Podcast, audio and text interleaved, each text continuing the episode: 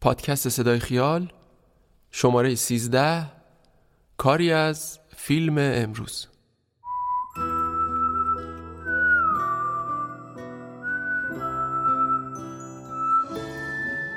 من دامون هستم غنبرزاده و این بار صدای ما رو از حوالی خیابان حافظ کوچه سام سابق میشنوید. سلام.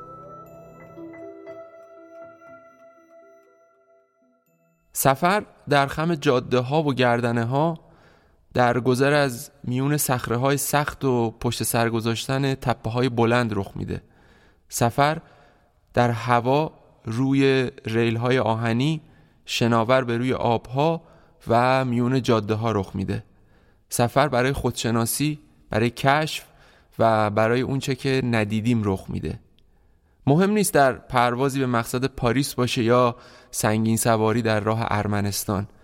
برای فلایتیو سفر اهمیت داره. فلایتیو سرویسی برای رزرو پرواز و هتل در سرتاسر سر جهانه و با شعار دنیات رو کشف کن. شما رو به کشف سفر و شنیدن قصه ها دعوت می‌کنه. یکی از حامیان مالی این شماره ما شرکت فلایتیوه که ازشون ممنونیم.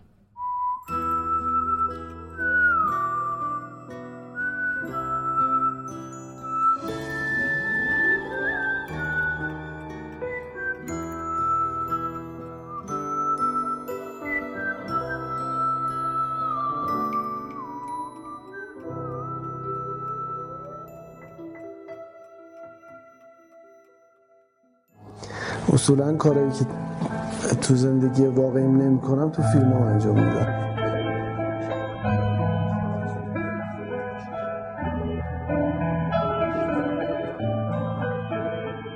اگه جای دیگه هست که بریم ببینیم اونجا کجاست. اگه جای دیگه هم نیست که میخوابیم دیگه. بعد از مرگم هم میشه همون دیگه. من که نمی‌فهمم نیستم.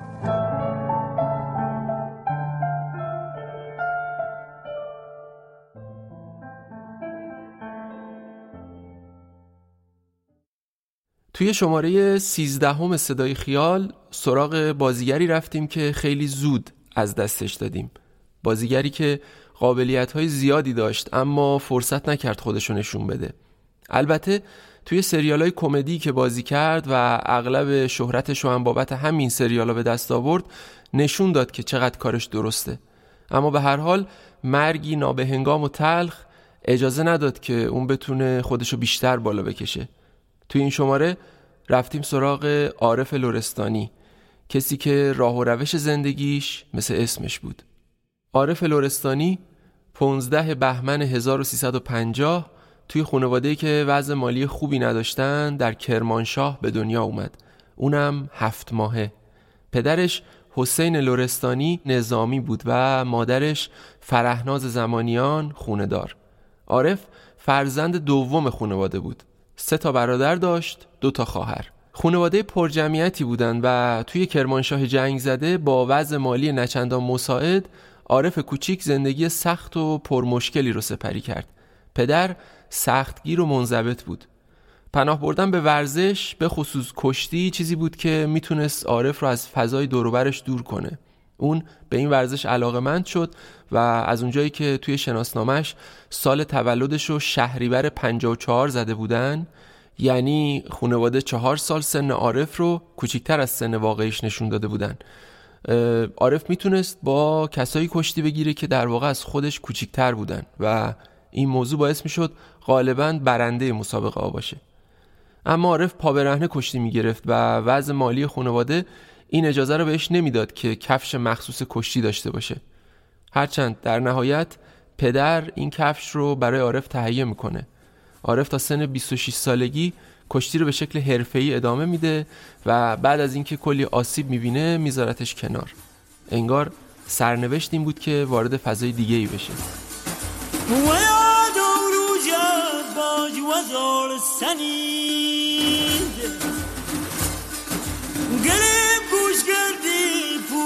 بار کنید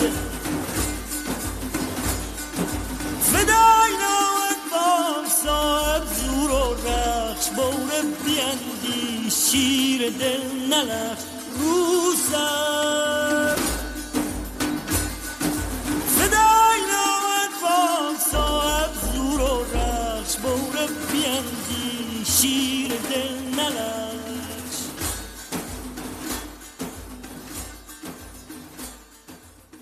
هرچند پدر عارف همیشه دوست داشت یکی از بچه هاش مثل خودش وارد نظام بشن و به درجه های نظامی برسن و به قول خودش افسر بشن عارف رشتش توی مدرسه علوم انسانی بود.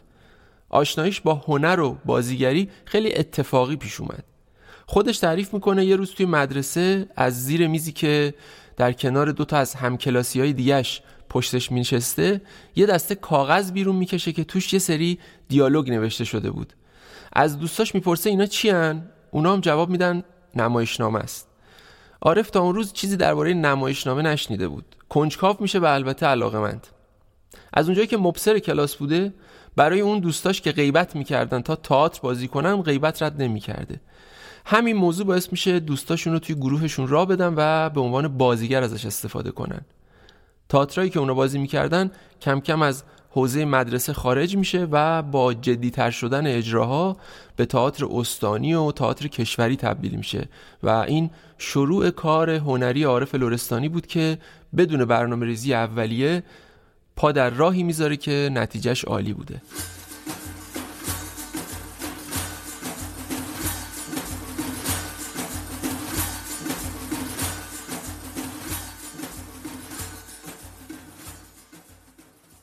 عارف که تا 18 سالگی کرمانشاه زندگی می‌کرد کنکور هنر میده و تا جوابش بیاد میره دفترچه سربازی می‌گیره.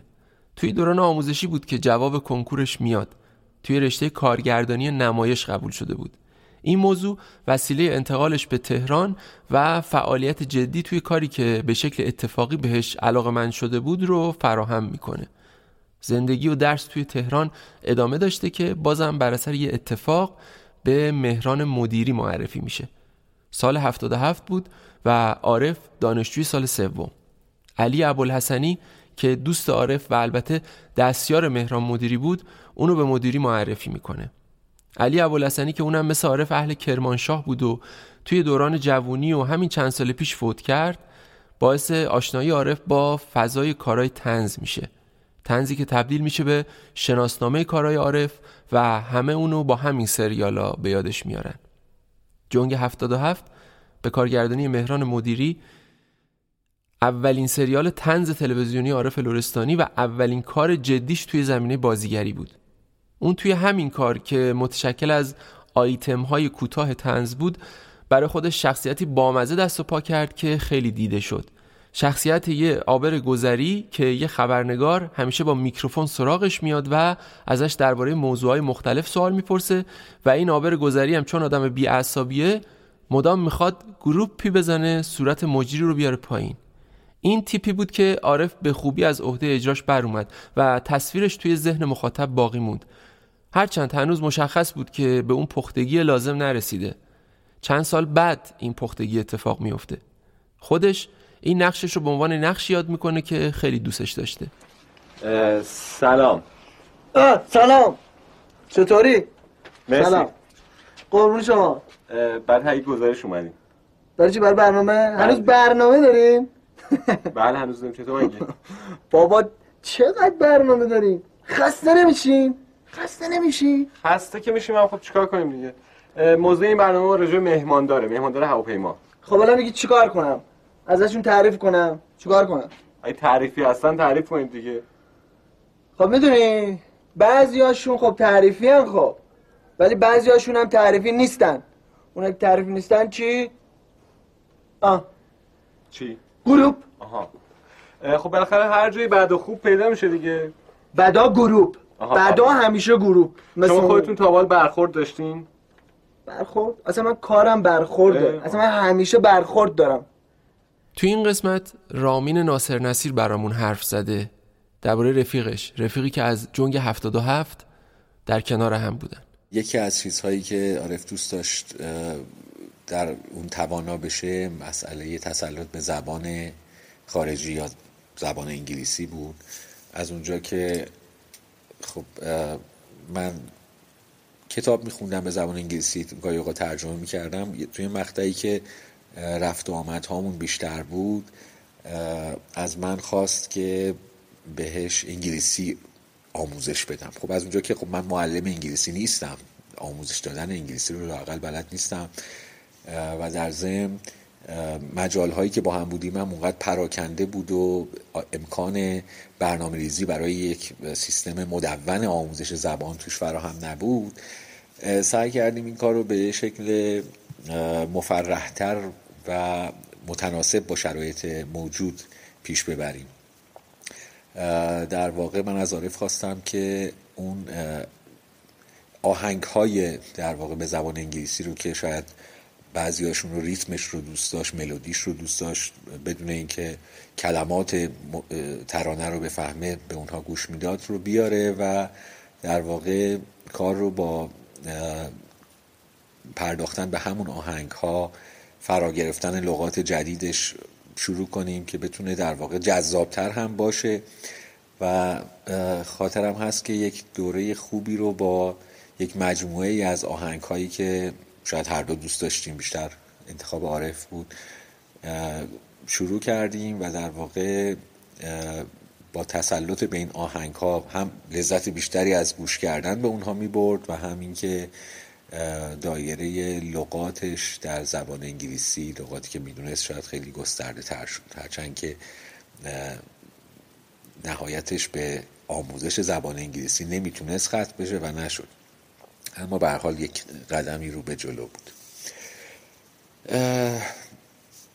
غیر از این این رو می‌خوام بگم که من نه تنها راجع به عارف راجع به خیلی از دوستان از دست رفته دیگرمون هم از سالها پیش هرگز توی نوعی از مراسم سوگواری که با جسم بیجان اون دوست مواجه میشی شرکت نکردم و نمی کنم همچنان. بابت اینکه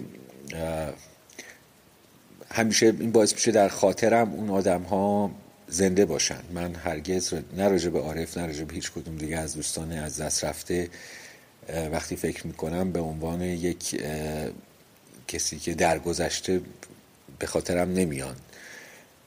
حتی هرگز نتونستم شماره تلفن عزیزی رو که از دست رفته از توی گوشی پاک کنم.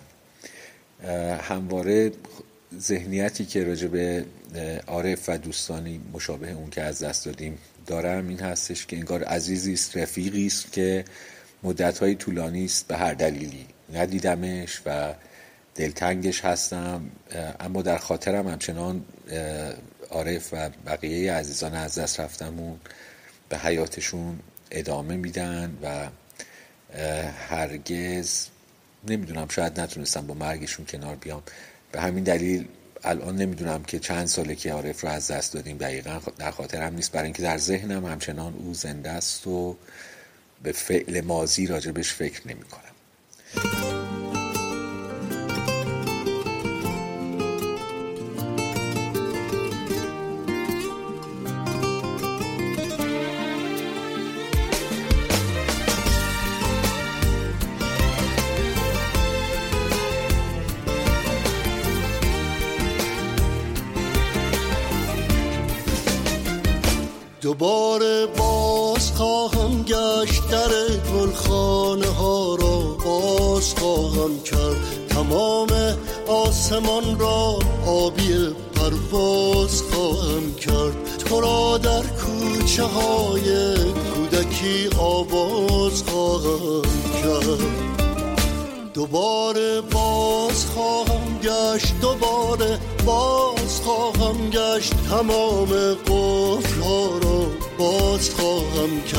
از آن جایی که ماندم ناتمام آواز خواهم کرد. اینجوری بود که عارف لورستانی تبدیل شد به یه بازیگر تنز غریزی که پای ثابت سریال های کمدی بود. بعد از جنگ 77 پلاک 14 ببخشید شما 90 شب که همه کار مهران مدیری و تو قالب تنز بود از راه رسیدن تا جایگاه عارف لورستانی محکمتر بشه. البته این وسط سریالی مثل خسته دلان ساخته سیروس الوند رو هم بازی کرد که توی یه اپیزودش تو نقش مسافر قطار حضوری جدی داشت و به این شکل نقش غیر کمدی رو هم امتحان کرد. اما گویا عارف با همون نقشای تنز سریالایی به اصطلاح 90 شبی جا افتاده بود. پس بازم در کاری از مهران مدیری ظاهر میشه. اسمتون اگه ممکنه بفرمین دیگو مارادونا. دیگو مارادونا. من دیگو مارادونا رو دیدم تو تلویزیون و اینا اصلا شبیه شما نیست. آقای دروغ گفتم. دروغ گفتم شاید منو تو فیلمتون بازی بدی. ببین عزیزم اصلا اینجا نیاز نیست که دروغ بگی. اینجا هر کسی خوب تست بده و بازی کنه قبول میشه. هر کسی بعد این کارو بکنه رد میشه. باش دیگه قول میدم دروغ نگه اسم واقعیتون چیه؟ رضا مرادی تو چه تیمی بازی می‌کنی؟ میلان. چیه فوتبالیست؟ فوتبالیستم تو چه تیمی بازی می‌کنی؟ آسه میلان باز دروغ گفتی؟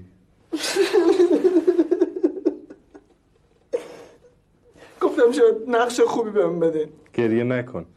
واقعا فوتبالیستی؟ آره به خدا آره به خدا. اونو دیگه راست میگم. به جون مامانم راست میگم خیلی. تو چه تیمی بازی می‌کنی؟ تو تیم چالس خان. چار حسن خان؟ آره این محله چالس خان. شما نمی‌دونید. اسم تیمتون چار آره. حسن خانه. چالس خان. یه محله است. داری راست میگی آره به خدا می‌تونی از زنگ بزنم بچه ها خیلی خوب بپرسین خیلی خوب خیلی. دیگه دروغ نمیگم. کارت توی تیم چیه؟ توی تیم فوتبال. من نوک حملم. دروغ داری میگی باز. تو تیمای خوب و دست اولی که بازی می‌کنم من میرم پشت دروازه توپ جمع می‌کنم. گفتم شاید نقش خوبی به دیگه قول میدم دروغ نمیگم ببین. دیگه قول. فوتبال تو هیچ ربطی به بازیگریت نداره. تو راست بگی بهتره. قول میدم دیگه دروغ نگم. تو تیم کارت چیه؟ توپ جمع کن. خیلی خوب. چی شد که به بازیگری علاقه من شدی؟ خب آخه من دیدم این یارو کیه؟ رونالدو بود. کی بود یارو؟ رفت بازیگر شد. منم گفتم خب ما ما هم بریم بازیگر شیم. ما هم که استعدادش هم داریم. قبلا هم بازی کردی؟ آره من اصلا تو هافبک قسم هافبک بازی می‌کنم. تو در یه تیم دست چهاره منظورم نقش فیلم و سینمایی و ایناست. آره آره من نقش کرگ داگلاس رو در اون فیلم کرگ داگلاس داشتم.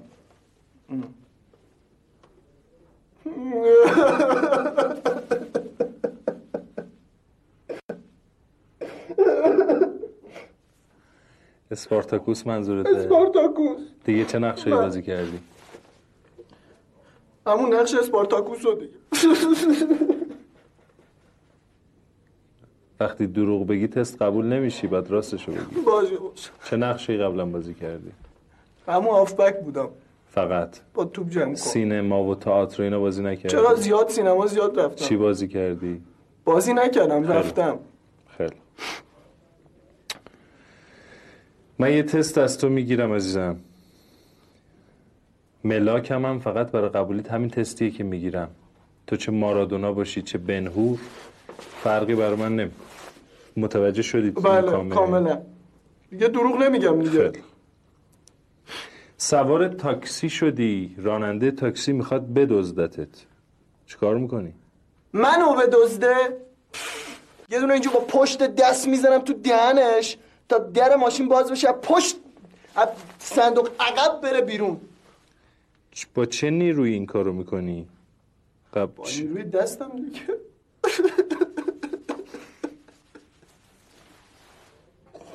بازم دروغ گفتم. میترسم. از چی میترسی؟ از اینکه شما بهم نقش ندین. ربطی نداره. ببین تست تو اگه درست بازی کنی بهت نقش میدم. تاکسی می‌خواد بدزدتت چیکار می‌کنی؟ جیغ می‌کشم. از پنجره تا اینجا می‌کنم میرم میگم کمک! خیلی خوب. این درسته خیلی خوب. چرا دروغ میگی؟ نه. تلفن تماست همینه که اینجاست. تلفن ندارم. چجوری با تماس بگیریم کنار زمین منو صدا بزنین خودم میام. صداتون می‌زنیم وزی وسط زمین نباشه بین دو نیمه باشه. تموم شد صدات می‌زنیم تموم شد؟ تموم شد؟ آره. قبولم؟ آره. آسانسور نمی‌خواد گیر بکنم؟ ما دوست داری تو آسانسور گیر نه کنی؟ میترسم. پس برو قبول این شماره تلفن شماره تلفنش هم 11 رقمیه اینجا نوشته. سروش صحت یکی از نویسنده های ثابت آیتم های تنز تلویزیونی بوده که مهران مدیری می ساخته با سروش توی کافه قرار گذاشتم تا درباره عارف با همون حرف بزنه. سال 1377 اه، یه برنامه شروع شد تو تلویزیون که شروع کار آقای مدیری و خانم لاله صبوری و آقای رامین ناصر نصیر بودن و این برنامه مورد توجه قرار گرفت. مردم خوششون اومد و به همین علت ادامه پیدا کرد. و عده‌ای به برنامه اضافه شدن. بازیگرایی به برنامه اضافه شدن. من جزو نویسنده هایی بودم که گهگاه بازی هم می‌کردم و بعد که دیگه در واقع برنامه بیشتر دیده شد و آدم بیشتر شدن اون برنامه رو مردم بهش می‌گفتن برنامه مریم رامین چون دوتا کاراکتر اصلیش آقای مدیری و خانم لاله صبوری اسمشون رامین و مریم بود. ولی اسم اصلی برنامه جنگ 77 بود که به صورت آیتمی بود و آقای مدیری کارگردانی می‌کردن. برنامه با محبوب تر شدنش همینجور به تعداد بازیگرهاش اضافه می‌شد لوکیشن عوض شد رفتیم یه جای بزرگتری آدم های جدیدی. یکی از کسایی که اضافه شد فکر می‌کنم همون ابتدای کار آقای مرحوم علی ابوالحسنی بود که قبلا هم سابقه کار با آقای مدیری داشت. و کرمانشاهی هم بود و اگر اشتباه نکنم اگر اشتباه نکنم یه مدتی بعد عارف لورستانی رو اگر اشتباه نکنم علی ابوالحسنی به گروه معرفی کرد. چون هر دو اهل کرمانشاه بودن و هر دو هم نمایش میخوندن. باز اگر اشتباه نکنم دانشگاه آزاد با هم بودن اومد گفت که عارف خیلی آدم مستعدیه خیلی بازیگر خوبیه و در واقع به گروه اضافه شد که همین جورم بود. و خیلی زود تو گروه مثلا با وجود که چند ماه دیرتر از بقیه اضافه شده بود خیلی زود هم جاش باز کرد هم اه، جزو آدم های اصلی شد که خیلی خوب دیده شد. ارزم به حضورتون که بعد از برنامه 77 دیگه عارف جزو گروه آقای مدیری هم به این- اه، در واقع جزو بچه‌هایی بود که با گروه کار می‌کردن. من دیگه این در شانس رو از دست دادم و از گروه جدا شدم. یه مدتی به عنوان نویسنده همراه گروه بودم. ولی دوستی من و عارف و بقیه موند. اگر بخوام از خصلت های عارف بگم بر من پررنگ ترینش پررنگ ترینش یه دوست داشتنی بود که توی وجودش نسبت به همه بچه ها داشت. مثال های زیادی میاد تو ذهنم ولی من سال 80 که مادرم فوت شد از سه چهار سال گذشته بود دیگه از مثلا شروع آشنایی ما دو سه سالی گذشته بود و مدتی هم بود که با هم دیگه کار نمی کردیم ولی عارف بلند شد اومد اصفهان. مراسم ما اصفهان برگزار کردیم یه عکسی هم الان تو فضای مجازی هنوز هست که ما سر خاک نشستیم. عارف هم بغل دست نشسته. یعنی اینکه برای من خیلی عجیب بود که عارف کار و زندگیشو ول کرد به خاطر اینکه یه مثلا مرهمی باشه برای من برای اینکه یه تسلیتی بگه. بلند شد تا اصفهان اومد. و خب این خیلی این خصلت عارف به من گفتیم که یه چیزایی بگم که شاید بقیه نمی‌دونن. اینش اینو حتما خیلی گفتن که آدمی بود که روحیه کار تیمی داشت. اصولا کار آیتمی کار تیمیه. و اگر آدم ها بخوان تک رو باشن یا دائم فقط به خودشون فکر کنن دلخور باشن از اینکه یکی دیگه داره مثلا یه نقش ثابتی داره این نداره اینا. جو بدی ایجاد میشه که اینو نداشت. اینو احتمالا همه دربارش صحبت می‌کنن. من فقط یه چیز می‌خوام بگم عارف خیلی بدن قوی داشت. خیلی خیلی. یعنی اگر آدم یه دفعه دستش می‌خورد و بازوش احساس می‌کرد من همیشه می‌گفتم گفتم که مثلا که آدم دستش به سنگ خورده خیلی هم از این خوشش میمد خیلی میخندید هر وقت می‌گفتم می‌گفت که حالا پس نگاه کن. همون موقع تا مثلا انگار دست به سنگ خورده می‌گفت نگاه کن 50 تا شنا سوئدی همونجا می‌رفت. یعنی مثلا گاهی وقت برای اذیت کردنش دو دقیقه مثلا انگار دست دستم دوباره به سنگ خورد. پس نگاه کن دوباره 50 تا شنا سوئدی می‌رفت. یعنی هر وقت می‌گفتی با خنده و می‌گفت خیلی خوشم میاد که مثلا به تناوب هی شنا برم. و واقعا این بدن مثل سنگ و این روح مثل دریا برای من جاش خالیه.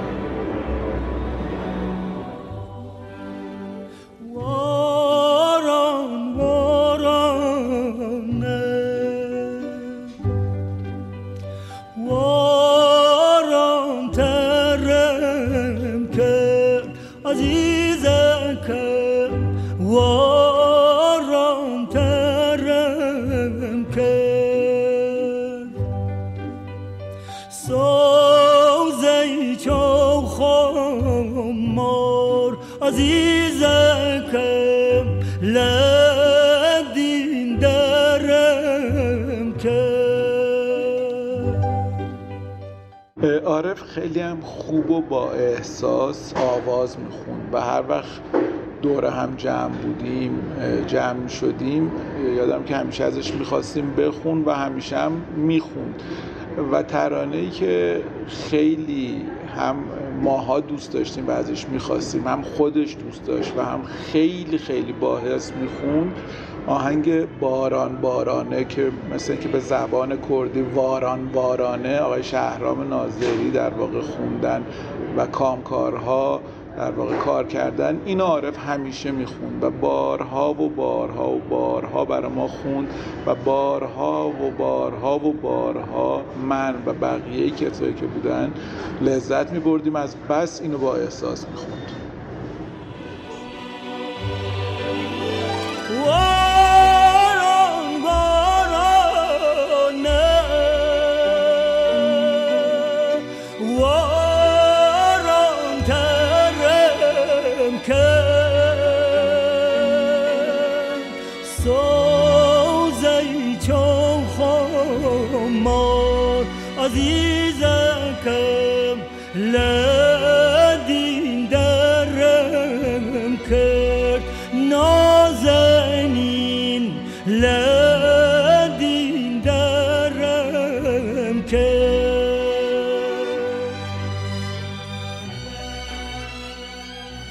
نوروز 88 مردم پای سریال مرد 2000 چهره که دنباله ای بود بر مرد هزار چهره می نشستن. ماجراهای مسعود شستچی که با یه ایده وودی آلنوار جای آدمای مختلف اشتباه میگیرنش. توی یکی دو قسمت از این سریال 13 قسمتی عارف لورستانی با یه ریش پروفسوری در نقش معمور امنیت هواپیما بازی می‌کرد. عارف توی این نقش زیاد فرصت خودنمایی نداشت و بار تنز نقشش هم چندان زیاد نبود. اما اون به هر حال مثل همیشه سعی می‌کرد بهترین باشه. یه بمب الکترونیکی تو دستشه. انقدر به خودش اطمینان داشت که هسته منو پس داد. خب حالا مواد منفجره رو کجا گذاشته؟ فکر کنم توی بدنش. ببینم اون تو بودی نفهمیدی چه مرگشی چی می‌خواد کجا می‌خواد بره؟ نه.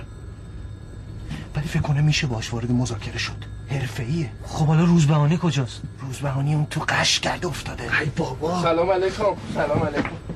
سلام علیکم. سلام. خسته نباشین واقعا. خسته نباشین. جون دلم. ببین عزیزم جان خونسردی تو حفظ کن. بله. ما می‌تونیم با هم مذاکره کنیم به نتیجه برسیم اینطوری کسی هم آسیب نمی‌بینه. بله فعلا که نقدن یه نفر آسیب دیده. بله. میفرمودین جان ببین تو به خواستاد می‌رسی هر چی بخوای بهت میدیم ولی باید خواستاد معقول باشه. معذرت می‌خوام یعنی هر خواسته ای بنده داشته باشم انجام میشه؟ بله. به بچه شغل باحالی است این خلبانی. سلام مهراب قاسم خانی هستم. قراره که خاطره از عارف تعریف بکنم و که خیلی کار سختیه. داشتم فکر می‌کردم بهش. ولی من یه خاطره از عارف دارم که برای خودم خیلی خاصه. شاید اصلا هیچ معنی خاصی هم نداشته باشه. ولی هر دفعه به عارف فکر می‌کنم این اولین چیزیه که توی ذهنم میاد. فکر می‌کنم طرف های سال هشتاد و یک بود. یک شبی با سه چهار تا از دوستان جمع شده بودیم دور هم. فکر کنم یه جمع چهار پنج نفره بودیم. من و عارفم بودیم.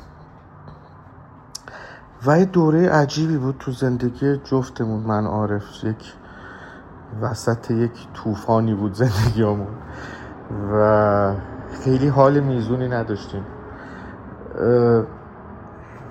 شب ساعت دوازده اینطورا بود فکر می‌کنم. شاید حتی دیرتر شد مثلا یک صبح. و من سیگارم تمام شد. و گفتم که برم سیگار بخرم. عارف گفت من بات بیام. خودش سیگار نمی‌کشید. گفتم نشستی تو چیکار داری؟ من میرم می‌گیرم. گفت نه میام بات. سوار ماشین شدیم راه افتادیم خیابونم خلوت تاریک. سمت غرب تهران بودیم یه جایی. اولش یکم ساکت بودیم و اینا و بعد جفتمون یه حال داغونی داشتیم بی خودی. و شروع کردیم صحبت کردن که چرا اینجوری وضعیت؟ چرا اینقدر شرایط زندگیمون این شکلیه. چی میشه که عوض شه؟ چی میشه و همه چی مثلا؟ تم حرفمون این بود که چی میشه؟ همه چی برعکس چیزی که هست بشه. یعنی چرا؟ همه چی برعکس اونی که می‌خوایم پیش میره. و همینجور داشتیم اینا رو می‌گفتیم. یهو یک سگ پرید وسط خیابون و از جلوی ماشین با سرعت رد شد و زوزه کشان و داشت میدوید. من زدم رو ترمز. پشت سرش یه گربه پرید وسط خیابون و داشت اون سگ رو دنبال می‌کرد. و سگ فرار کرد همینجوری در افق محو شد گربه هم دنبالش. و تا جایی که چش کار می‌کرد رفتن. بعد من و عارف هی نشستیم خیره نگاه کردیم به این قضیه. و هیچی هم نمی‌گفتیم. یعنی اینقدر موقعیت عجیبی بود که داشتیم به این که چی می‌شد که همه چی برعکس بود فکر می‌کردیم و دقیقا برعکس ترین چیز ممکن جلو اون اتفاق افتاد. نشستیم قشنگ من وایستادم تو ماشین فکر می‌کنم واقعا سه چهار دقیقه در سکوت نشسته بودیم و نگاه می‌کردیم و فکر می‌کردیم به این قضیه و هیچی به هم نمی‌گفتیم. بعد یه ذره حال بهتری داشتیم دیگه. بعد که دیگه دوباره ماشین رو انداختم رو افتادیم رفتیم. حالمون بهتر بود. واقعا از اون تصویری که دیدیم نمی‌دونم جفتمون انگار هر کدوم یه پیغامی واسه خودمون گرفته بودیم که انگار قرار چیزها بهتر بشه.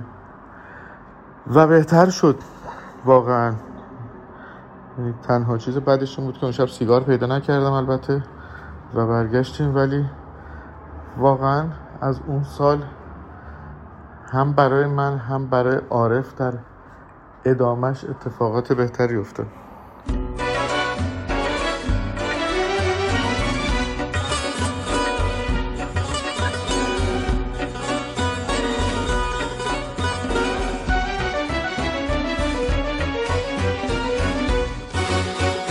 امشب ببره من از تو مایه ناز یارب تو کلی ده صبح در چاه انداز. ای روشنیه صبح به مشرق برگرد.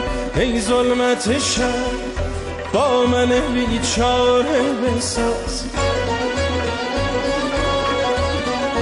ای روشنیه صبح به مشرق برگرد. ای ظلمت شب با من بیچاره بساز. امشب شب محتابه حبیبم رو می‌خوام. حبیبم اگر خوابه طبیبم رو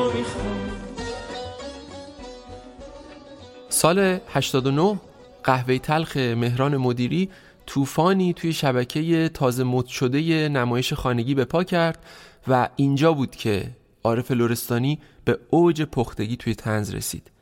سریالی مهم پرحرف و حدیث و البته نیمه کاره که یه داستان تاریخی رو دستمایه قرار داده بود. نقش عارف بلد الملک رئیس نظمیه بود. با اون سیبیل از بناگوش در رفته چنان چهره محبوبی شد که تکه کلامش یعنی پدر سوخته از دهن مردم نمیافتاد. این نقش میدون عمل لازم رو به عارف داد تا استعداد خودش رو تو تننازی بروز بده. هرس خوردناش و داد و بیداداش گاهی منو میترسون و احساس می‌کردم هر لحظه ممکنه از شدت این هرس خوردن سکته کنه. هرچند وقتی برای بار هزارم پشت صحنه این سریال رو می‌دیدم مطمئن می‌شدم که چیزیش نشده و سالمه. اما با دیدن اون پشت صحنه می‌شد فهمید که چه انرژی صرف می‌کنه تا اون لحظه های عصبانیت رو بازی کنه. علاوه بر اون گروپی توی جنگ 77 این نقشم نقش مورد علاقش بوده. قبله عالم قبول کردن. من فکر می‌کنم بعد اینکه ما برگشتیم قبله عالم رفتن خدمت فخرتاج خانم این مسئله رو مطرح کردن. ایشون هم با گلدون زدن تو سر قبله عالم. همین. آفرین. بارکلا. آفرین. تو مستشار به تنهایی تمام ابعاد این پرونده را حل کردی. آفرین.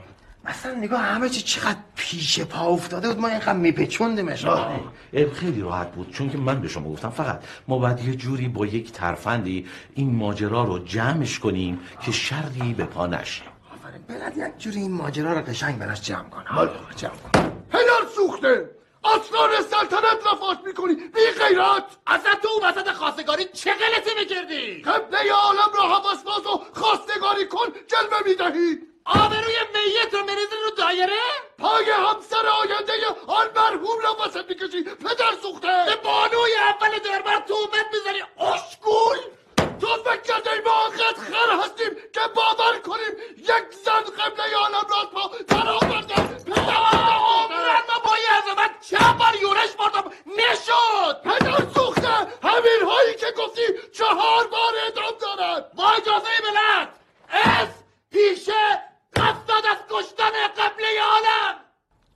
برزو ارجمند از اون رفقای نزدیک عارفه که هیچ وقت عارف رو فراموش نکرده. نشون به اون نشون که تو صفحه اینستاگرامیش هر سال سالگرد رفتن عارف رو به یاد میاره و اینجا هم کنار عارفه. شبکار بودم. هلوش ساعت چهار چهار و ده دقیقه کارمون تموم شد. توی از سر سریال و برگشتم. به محل اقامتم. یه دوش گرفتم و گیریمی پاک کردم و یه ذره کتاب خوندم و طبق روال هر شب. رفتم خبرهای ورزشی رو بخونم ببینم تو فوتبال چه خبره و اینا. و خب اون وقت صبحم که اصلا هیچ کس منتظرش تلفن نیست. یادم که موبایلم روی ریبره بود و همجور که داشتم خبرها رو میخوندم یهو موبایلم زنگ خورد و خیلی هم ترسیدم چون اصلا منتظر این لرزش موبایل نبودم و عکس عارف افتاد روی گوشی موبایلم. خیلی فکرهای عجیبی تو همون یکی دو ثانیه که می‌خواستم جواب بدم اومد توی ذهنم که چی شده این وقت صبح عارف. برای کی چه اتفاقی افتاده که عارف این وقت صبح به من زنگ زده؟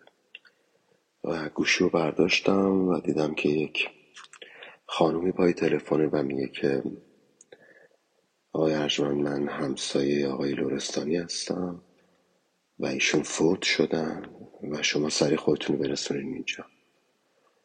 که من اولین جمله که گفتم گفتم حتی این شوخیش هم شوخی قشنگی نیست لطفا گوشو بدین به عارف که الهام همسر عارف در حقیقت تلفن گرفت و فهمیدم که ماجرا راسته.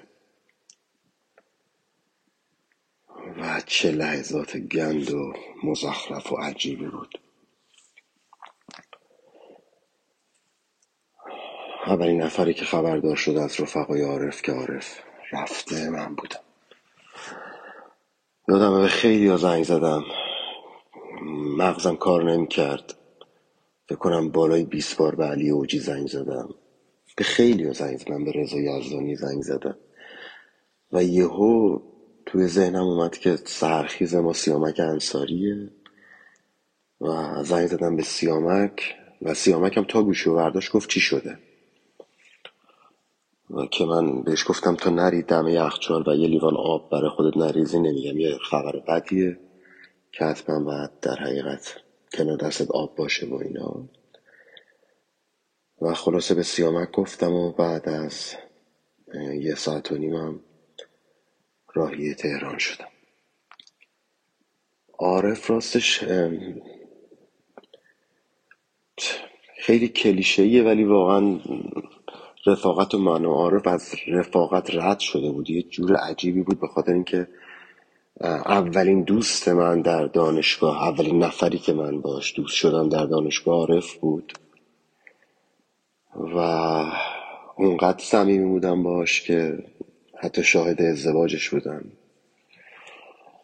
و بسیار آدم عجیبی بود. من همیشه به همه دوستان میگم میگم از دست دادن عارف به خاطر فقدان از دست دادن یک بازیگر خوب نیستش. بیشتر برای من فقدان از دست دادن یک مرد خیلی خیلی عجیب با باطن بسیار بسیار پاکه و همچنان من داغدار عارفم و الانم که دارم حرف می‌زنم برام خیلی خیلی سخته خیلی سخته. این حجم از خاطره و این حجم از رفاقت و این حجم از برادری. ذهنم جمع نمیشه که در مورد خود عارف بگم چون متاسفانه دیگه الان خاطره ای که برام خیلی پر رنگ شده بیشتر از اون روزها تنها گذاشتن ماست و رفتن عارفه به دلیل که اصلا وقت رفتنش نبود یه پسر ورزشکار که اصلا همه چیز زندگیش روی قاعده بود کتاب خون با سواد عاشق ساختن فیلم های مستند عاشق تحقیق های تاریخی عاشق بازیگری عاشق پدر مادرش عاشق خانوادهش همسرش. و هنوزم که هنوزه خیلی وقتا که یادش می‌کنم میرم سراغ شماره تلفنشون. خیلی جالبه این عکسی که من گذاشتم روی شماره تلفنی که توی موبایلم سیو از شماره عارف. عکسی که خودم از عارف گرفتم با اینکه عکس زیاد خوبی هم نیست ولی اون لحظه رو چون کامل تدایی می‌کنه برام که چقدر خندیدیم با هم سر گرفتن این عکس و چه خاطرات خوشی. مخصوصا سر قهوه تلخ که پارتنر هم دیگه شدیم و بیشتر بازیمون با هم دیگه بود و چه اوقات عجیبی. چقدر فیلم دیدیم با هم. تو اون time بیکاریمون من یه دیویدی برده بودم توی ماشین گذاشته بودم. با یه مانیتور کوچیک و اونجا فیلم می‌دیدیم با هم دیگه تو لوکیشن قهوه تلخ و همه اینا یادم میاد. بعد صورت عجیبش فوتبال. عاشق فوتبال بود.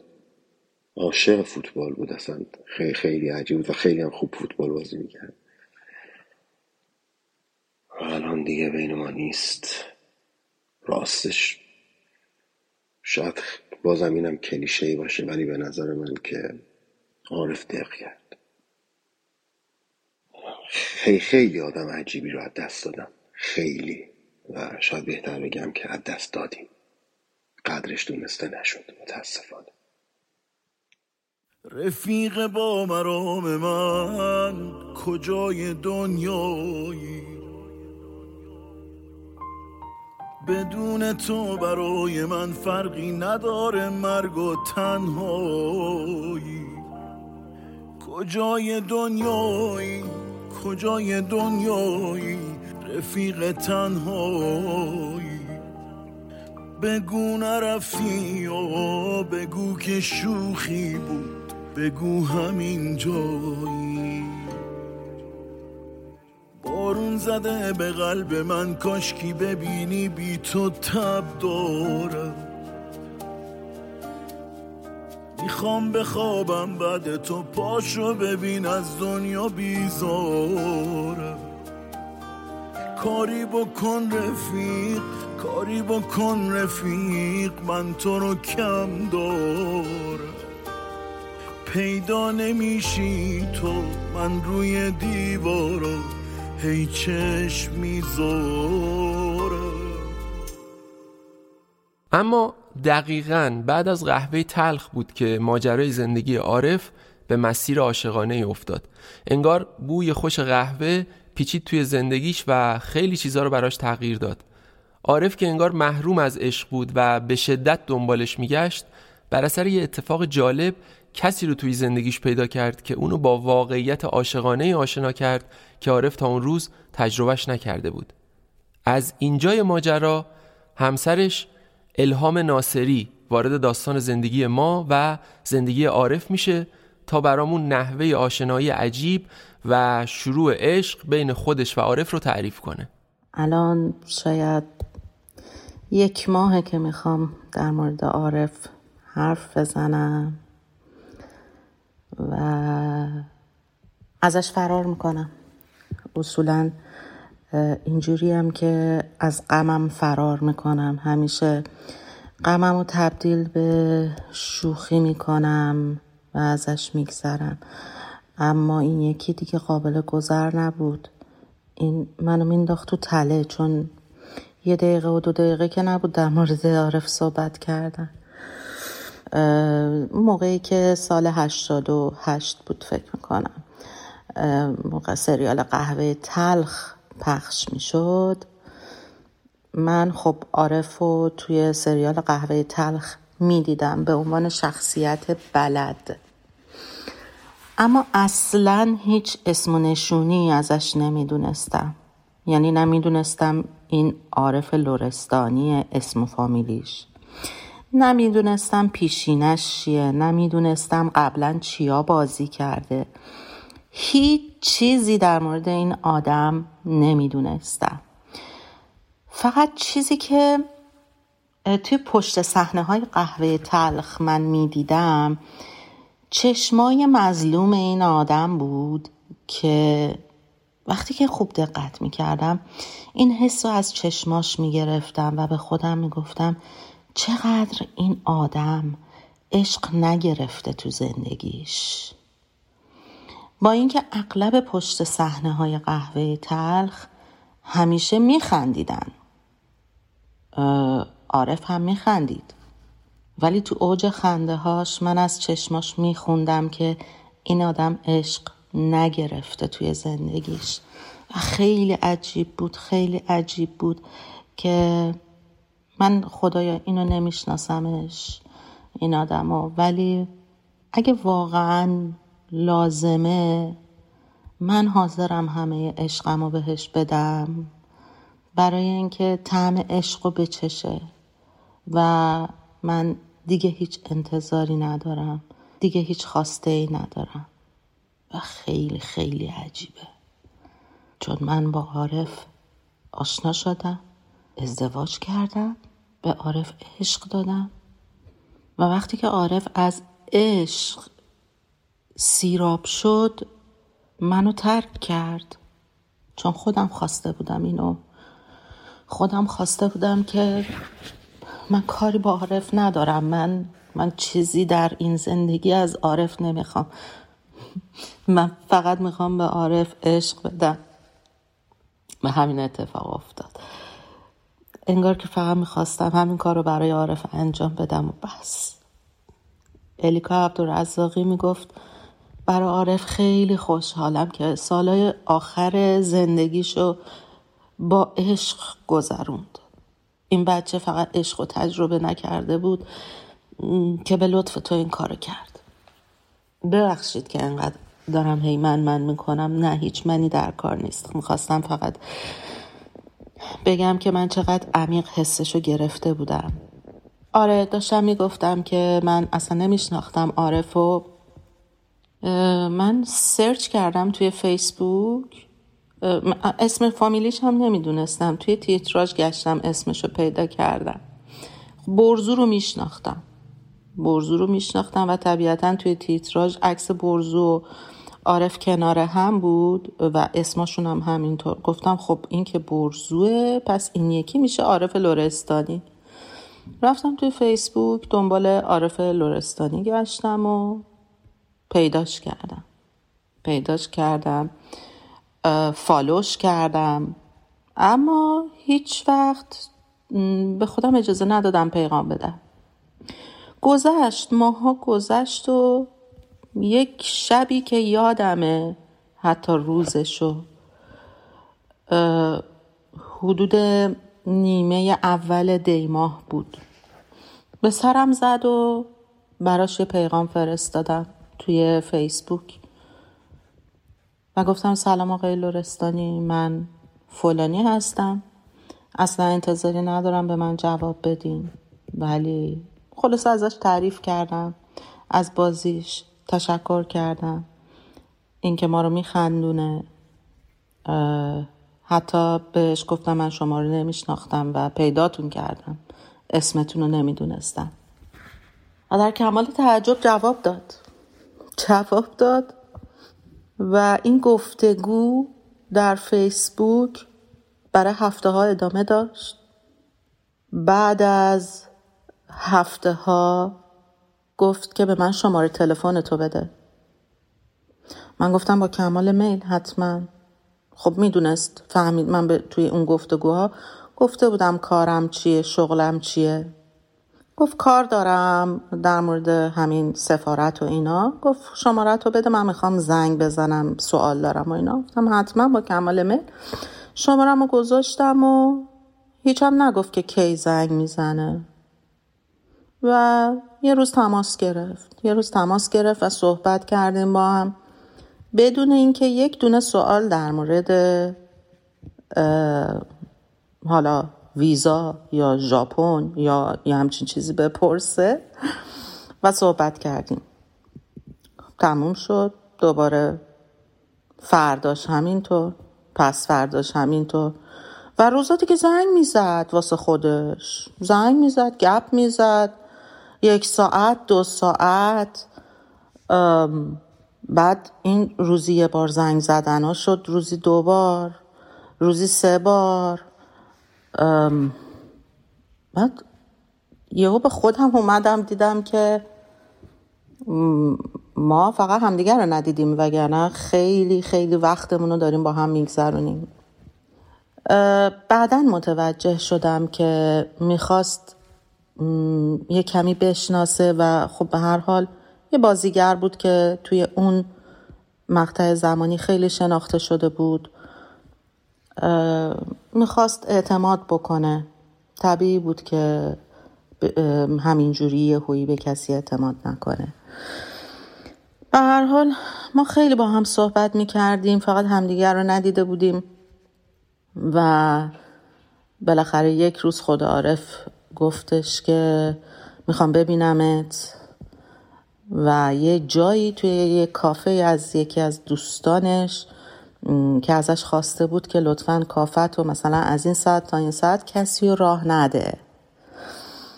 دیگه ما رفتیم توی اون کافه نشستیم و کلی گفتیم و خندیدیم و گپ زدیم و اون دوستشم که حتما الان صدای منو میشنوه ولی حاضر نشد صحبت کنه. از اونجا آمدیم بیرون و خیلی وقتی که من از عارف خدافزی کردم منو رسوند دم منزل من پیاده شد رفتم و عارف هم رفت. برای من اوقات عجیبی بود. دلم می‌گفت یه اتفاقات عجیبی داره میافته ولی نمیفهمیدم چیه. اینجوری بهتون بگم که از همونجا یک رابطه ذهنی بین من و عارف شکل گرفت. انگار که ذهن همو میخوندیم انگار که هر کدوممون هر چیزی نیاز داشتیم. خیلی وقتا یعنی اغلب موارد نیازی نبود که به هم دیگه بگیم. طرف مقابل خودش حس می‌کرد هم من اینطوری بودم هم عارف. اینم بهتون بگم که فکر می‌کنم چند تا مجله با ما مصاحبه کردن همون موقع ها که خب حالا چطور آشنا شدین با هم چطور کی قدم برداشت کی نمی‌دونم فلان که ما راستشو بخواین اون موقع دروغ گفتیم. دروغ گفتیم گفتیم که از طریق یک دوست مشترک. خب مجبور بودیم چون که قوانین کشور اینطور ایجاب می‌کرد. عارف الان نیست. منم دلیلی دیگه نمی‌بینم برای اینکه بخوام پنهان کنم چیزی رو. چون چیز چون گناهی نیست چون خطایی نیست چون هیچ کار اشتباهی هم نکردیم. من عارف یک چیزی حدود یک سال با هم واقعا زندگی کردیم. یک سال با هم همینجوری زندگی کردیم. به اصطلاح علانیا با هم دوست بودیم. و بعد از یک سال عارف گفتش که من می‌خوام به حرف آقای مدیری گوش کنم. آقای مدیری به من سفارش کرده که هر ماه خواستی ازدواج کنی ازدواج سنتی بکن. به خاطر اینکه ازدواج سنتی خیلی قشنگ تره با پدر و مادر. از هر دو طرف. و این شد که هیچ وقت یادم نمیره اون روزی که عارف من گفتش که من می‌خوام به مامانم و بابام بگم که بیان تهران که بریم خونه مامانینا و صحبت کنیم. ببین کی هستن کی راحتن. که من هماهنگ کنم بگم مامانم اینو از کرمانشاه بیان اون حسه یه حسیه که با هیچ لغتی نمیشه تعریفش کرد. یک حس خوشحالی. چون من واقعا از اولش اصلا انتظار یا اصلا هیچ چیز هیچ تو مخیلم هم نمی گنجید که من بخوام یه روزی مثلا با عارف از ابتداشا از ابتداش اصلا هیچ چیزی تو ذهنم نبود که من یه روزی مثلا با عارف لورستانی ازدواج کنم. من حتی نمیشناختمش. و این شد که ما در روز 26 اسفند ماه سال 90 با هم ازدواج کردیم. یک ازدواج بسیار ساده که فقط بزرگترامون بودن یعنی پدر مادر خواهر برادر و دوستای خیلی نزدیکمون. ارزم به حضورتون که اون موقع هادی کازمی یه رستوران داشت توی زعفرانیه. همه با هم رفتیم بعد از محضر که عقد و جاری کردن رفتیم رستوران هادی کازمی اونجا نهار خوردیم. یه سری از بچه هم اونجا به ما ملحق شدن. و خیلی روز خوبی بود. خیلی. توی بال و پر من رفیق سفر من. میمیرم اگه سایت نباشه رو سر من. توی خود خودش که بی تو نفسم نیست. کجا تو خونه داری هر جا می‌رسم نیست. اهل کدوم دیاری؟ کجا تو خونه داری که قبلگاه همونجاست؟ هر جا که پا می‌ذاری اهل کدوم دیاری؟ گل کدوم بهاری؟ که حتی فصل پاییت باغ ترانه داری. آی دل برم آی دل بر ای از همه عزیزتر. ای تو مرا همه کس داشتن تو مرا بس. عارف به شدت شخصیت حمایتگری داشت. نه فقط برای من برای حتی خیلی از دوستاش من می‌دیدم. خیلی هر مشکلی که داشتن با عارف مطرح می‌کردن. عارف خیلی خیلی حس پدرانه به دوستاش می‌داد. به خاطر همین شخصیت حمایتگرانش بود. برای همین وقتی که رفت بر من یه کارایی می‌کرد که من جاشو با هیچ چیزی نتونستم پر کنم.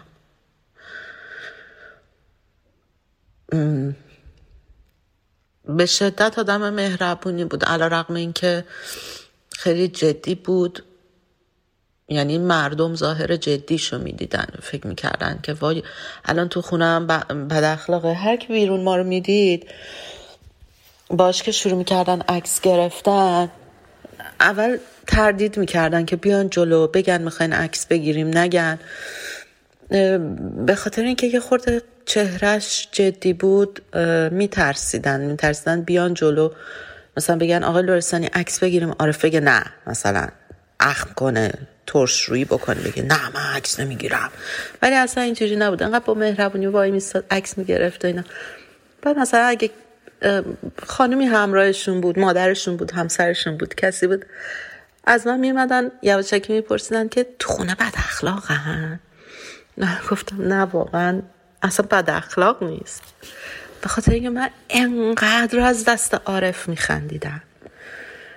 انقدر از دست عارف میخندیدم. یک اداهایی در می آورد اینو بگم براتون که می‌دونم نه عارف تا الان به کسی گفته نه خودم تا حالا جایی گفتم. می‌گفت من یه دوست درونی دارم. روزی که این حرف به من زد گفت می‌خوام یه چیزی بهت بگم. یکی رو می‌خوام بهت معرفی کنم که هیچ کس ندیدتش تا حالا. تو اولین کسی هستی که می‌خوام بهش نشون بدم. من راستش رو یه خورده اول ترسیدم گفتم کیه این عارف می‌خواد به من تازه نشونش بده؟ کیو داره یعنی؟ منو نشوند روی مبلو. یک صورتش رو؟ یه حالتی کرد. دو تا صورتک هست توی علامت تئاتر که یکیش خنده است یکیش گریه است؟ صورتش رو کرد عین اون علامت گریهه. و عین یک پیرمردی که لباش گریونه و خودش پیره و شروع کرد با من حرف زدن. و خودش معرفی کرد. گفت من عزیز هستم دوست عارف. شما گفتم عزیز جان خیلی خوشحالم میبینمت. من خیلی برای عارف محرم بودم که شما رو به من نشون داد. واسه همین خیلی خوشحالم که شما رو دیدم. گفت آره من عارف خیلی دوست دارم. گفتم منم خیلی دوستش دارم. بیا با هم دوتایی دوستش داشته باشیم.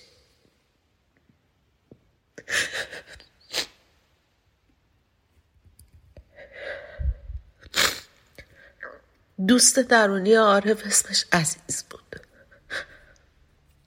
و یه وقتایی توی خونه دیگه برای من عزیز می‌شد. می‌گفت با یعنی عزیز بود که با من حرف می‌زد و یه چیزایی رو می‌گفت و درخواست می‌کرد و مثلا عزیز میومد می‌گفت ماست کجاست؟ می‌گفتم توی یخچال عزیز. عزیز ماست توی یخچاله می‌گفت کجای یخچاله؟ ماست کجای یخچال؟ میگم ماستو کجای یخچال می‌ذارن؟ اصلا مگه یخچال ما دیویس متره؟ یخچال دیگه یه ذره یخچاله. اگه خوب نگاه کنی عزیز جان اگه پیر شدی فکر می‌کنی چشمات پیر شده نمی‌بینه بریم دکتر چون عارف درست می‌بینه. شوخی دیگه از این شوخی های این مدلی بگیر تا خودشو می‌زد به مردن. اصلا نمی‌تونم بگم از خلاقیتاش و نوآوریاش توی شوخی کردن. بی نظیر بود.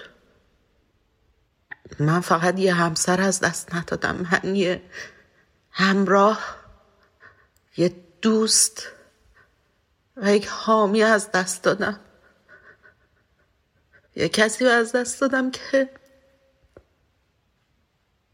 از سر کار فقط بودو بودو می اومدم خونه که پناه ببرم بهش.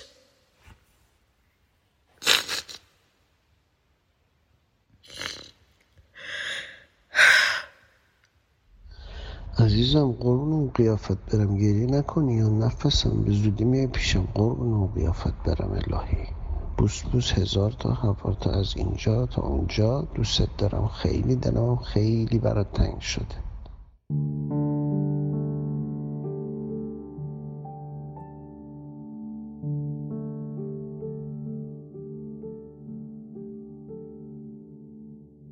درد دوریت زور گرانه دل برا هجران بسه درد دوریت زور گرانه دل برا هجران بسه دل و کو پروانه سوت گریان بسه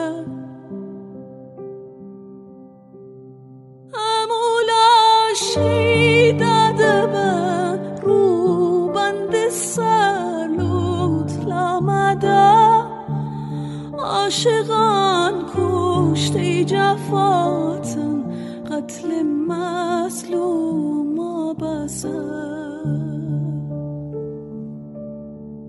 هرچی بو بردی به تالن ترکی مستی چاوکن. طاقت و صبر و قرارم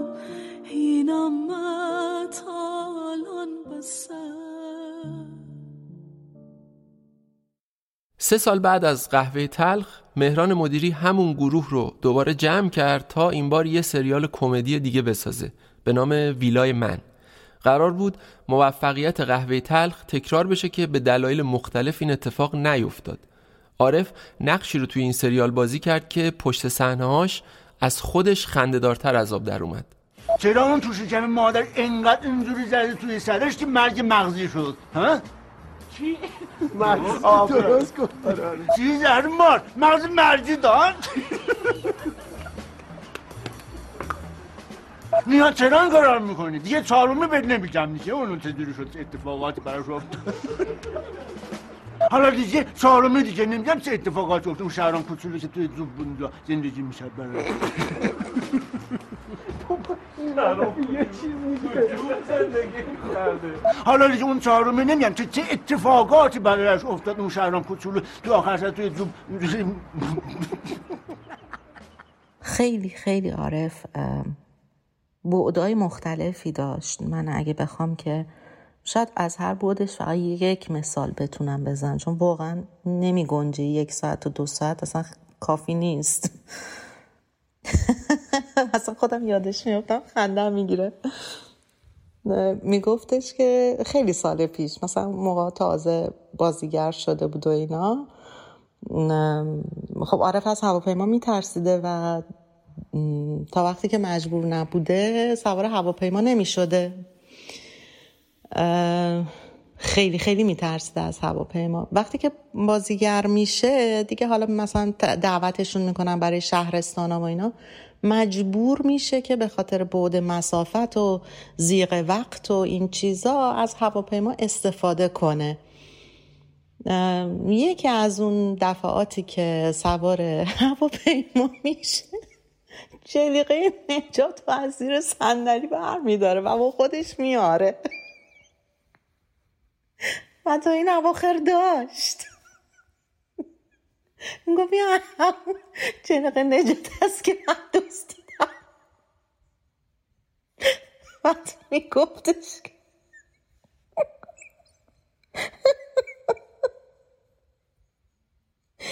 می‌گفت بعد یه سفر داشتیم می‌رفتیم پاریس. علی حجی هم با همون بود.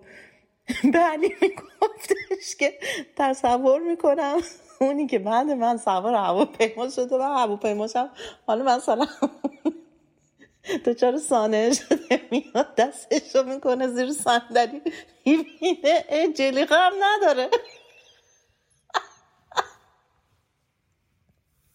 حالا یه سری فوشموش می‌داد به خودش از قول اون یارو که من نمی‌تونم اینجا بگم. وای. کارای این شکلی می‌کرد. یا مثلا سر مزار این کارش من اصلا دوست نداشتم. دروغ چرا؟ سر مزار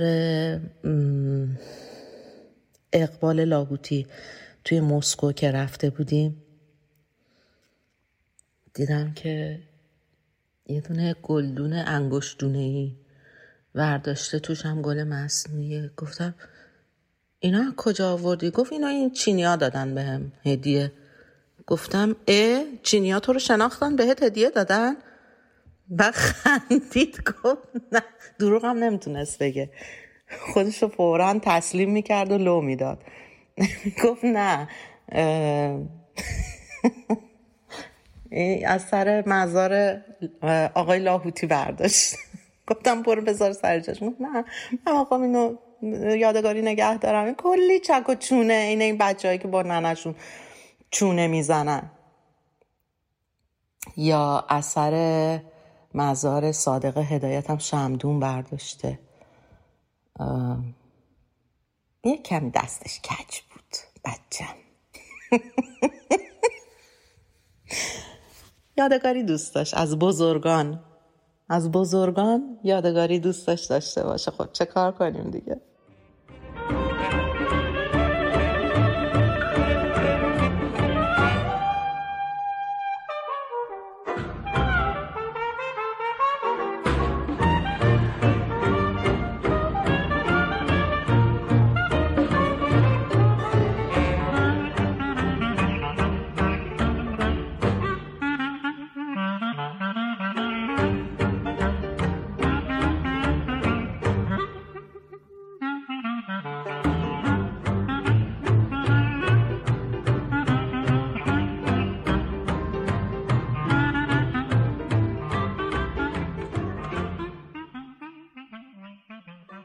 سال 93 مهران مدیری بازم دست به کار شد تا یه سریال کمدی دیگه بسازه.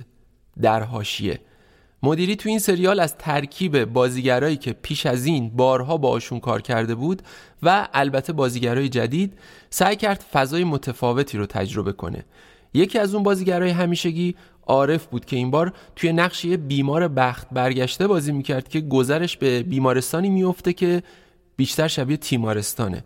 شما که داری زحمت خودت می‌کشی بزمام زحمت خودتون بکشیم. اون- سیکل درمونی تشه دیگه. زحمتی نیست ولی ببینید آقا این بیمارستان با همه بیمارستانهای دیگه فرق می‌کنه. شانس خودتون رو از دست ندید. شما یه آزمایش بدید دو تا جواب رایگان دریافت کنید. ببین داداش شما دو تی اینا ببری 20 درصد. تخفیف داره. سه تی اینا 30 درصد. این بزرگه رو ببری. این 20 درصد اون بونی کافی شاپ روشه. یه دونه من یه آدانس خرسیه عکس برگردونی. اون می‌خوای بیاد بده نه من محبت داری. ولی اصلا وقت ندارم منتظر جواب آزمایش باشم. نه هر وقت گذری افتید اینجا بی آزمایش دی بگی برو. نه آخه اصلا من گذرم اینجا نمیخور اصلا با یه جای دیگه باید برم. من برای وقتتونم فکرشو کردم. از قبل چند تا جواب آزمایش آماده کردم. یکیشون میدم بهتون. نه این جواز آزمایش آماده به درش نمی‌خوره دو نمی‌خوره؟ نه ببین یخت رنگشم زرده این چشماشم دو دو می‌زنه یختم خون افتاده به چشماشو. بله دیگه ما آره. هی می‌خوایم به سلامت شما کمک کنیم شما مقاومت می‌کنید ده خبرت بیاد بار کارتی بکن بعدی بیار دیگه. چشم. زیاد نیست؟ نه. چشم. شما بفرمایید. شما باری تو. نه بفرمایید زشته. باری تو. روم نمیشه شما بفرمایید. بفرمایید. تمنا بفرمایید. عارف تاریخ 15 بهمن 1350 به دنیا اومده بود. ولی هفت ماه دنیا اومد و خودش تعریف می‌کرد می‌گفت انقدر عارف زشت بوده. اونقدر این طفلی بچه زشت بوده قیافش. که هر کی می اومده مثلا این بچه رو ببینه تبریک بگه اولا جا میخوردن از زشتی این بچه. بعدش هم خب معمولا بچه رو میبوسن مثلا حالا. گونش و اینا. ولی عارف رو هیچ کس نمیبوسیده. برای اینکه هیچ کس دلش نمی‌خواست عارف رو ببوسه. مردم میومدن چیکار می‌کردن؟ هر کی اینو می‌دیده دستشو میذاشته مثلا روی صورت عارف یا دستش یواشکی مثلا میذاشته روی بدن عارف دست خودشو ماچ می‌کرده طرف. عارف من بهش می‌گفتم دائرت المعارف متحرک. ندیدم با سواد مثل عارف. دروغ چرا؟ تاریخ اسلام عرفان روانشناسی جغرافیا. اصلا هر چی می‌گفتیم این می‌دونست. و منو مسخره می‌کرد. من برای که دنبالش با دفترچه را میافتادم؟ ازش سوال می‌کردم اون که جواب می‌داد مینوشت. بعد من مسخره میگم گفت نکن این کارو زشت این کارو چرا این کارو رو می‌کنی؟ می‌گفتم عارف خب تو اینایی که می‌دونی رو داری میگی یا باید منبع تو به من بگی؟ بعد تازه منبعت هم بگی که من همین الان نمی‌تونم برم بشینم بخونم. باید یادداشت کنم بدونم منبع چیه بعدم من برم بخونم. خب یادم میره اگه یادداشت نکنم. و الان می‌بینم چه کار خوبی کردم که نوشتم. عارف الان دلش نخواد پدر مادر منو خیلی دوست داشت. عاشقشون بود. عاشقشون بود. می‌گفت مامان بابای تو رو میشه گذاشت لای نون خوردشون برای صبحانه. وقتی عارف از پیش ما رفت پدر مادر من پنجاه سال پیر شدن یهو. پدر من یه مدت طولانی بیمارستان بستری بودن. شاید یه چیزی حدود بیست و خورده ای روز. و عارف و شوهر خواهر من نوبتی شبا پیششون میموندن. چیزی که من اصلا انتظار نداشتم ازش. مثل یک پسر بود برای پدرم. عارف وقتی رفت یه جورایی هممون تنها شدیم. فقط من نبودم. هممون رو تنها کرد. از تو دلگیرم که نیستی کنارم. من دارم میمیرم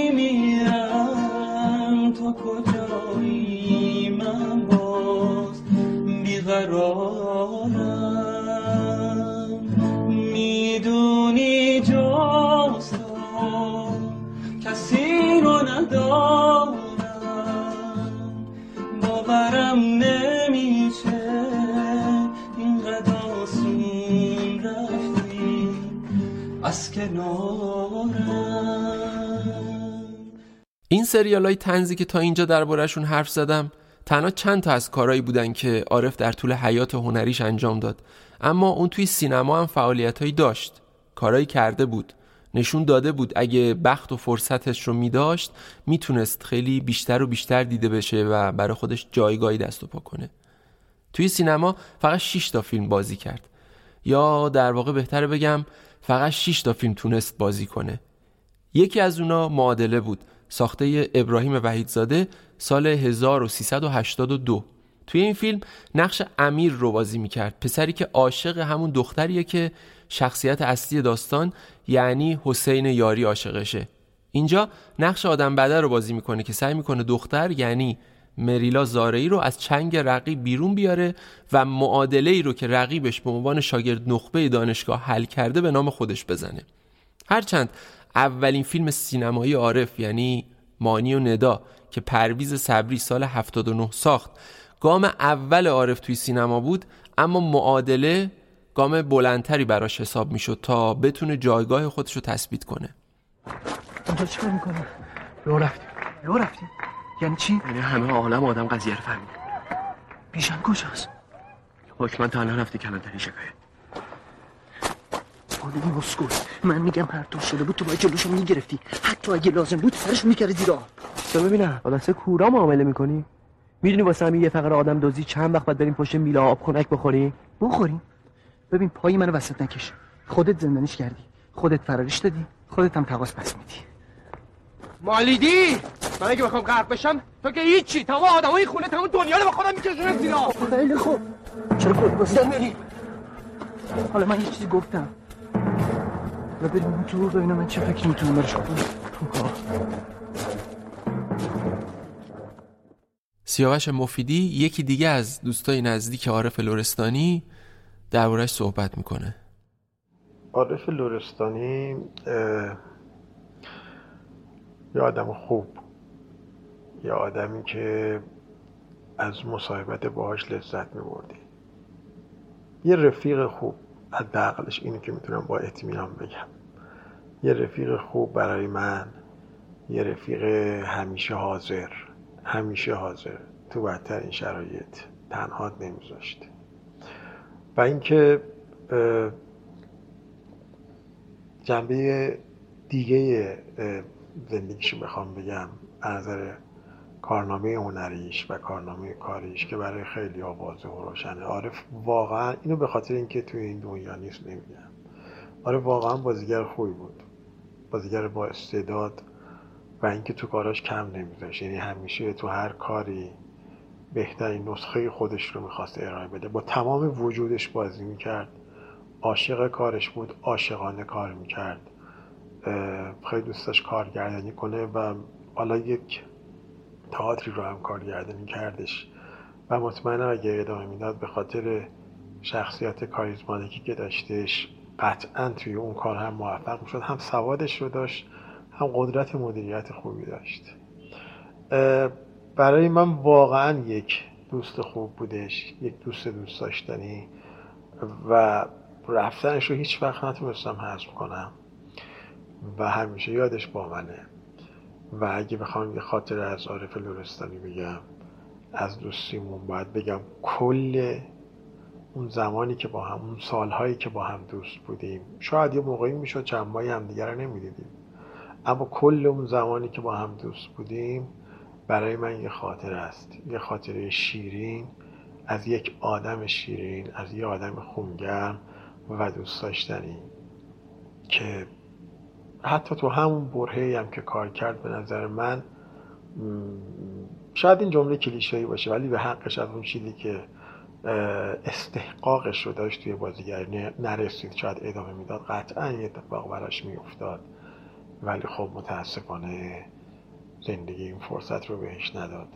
عارف همیشه و همیشه تو یاد من تو یاد خانوادهش و تو یاد همه دوستدارانش هست. به خاطر خدمت شما عرض شود که اون شخصیت مثبتی که داشته شما انرژی خوبش رو از توی قاب تلویزیون و قاب تصویرم حس می‌کردی و ازش می‌گرفتی.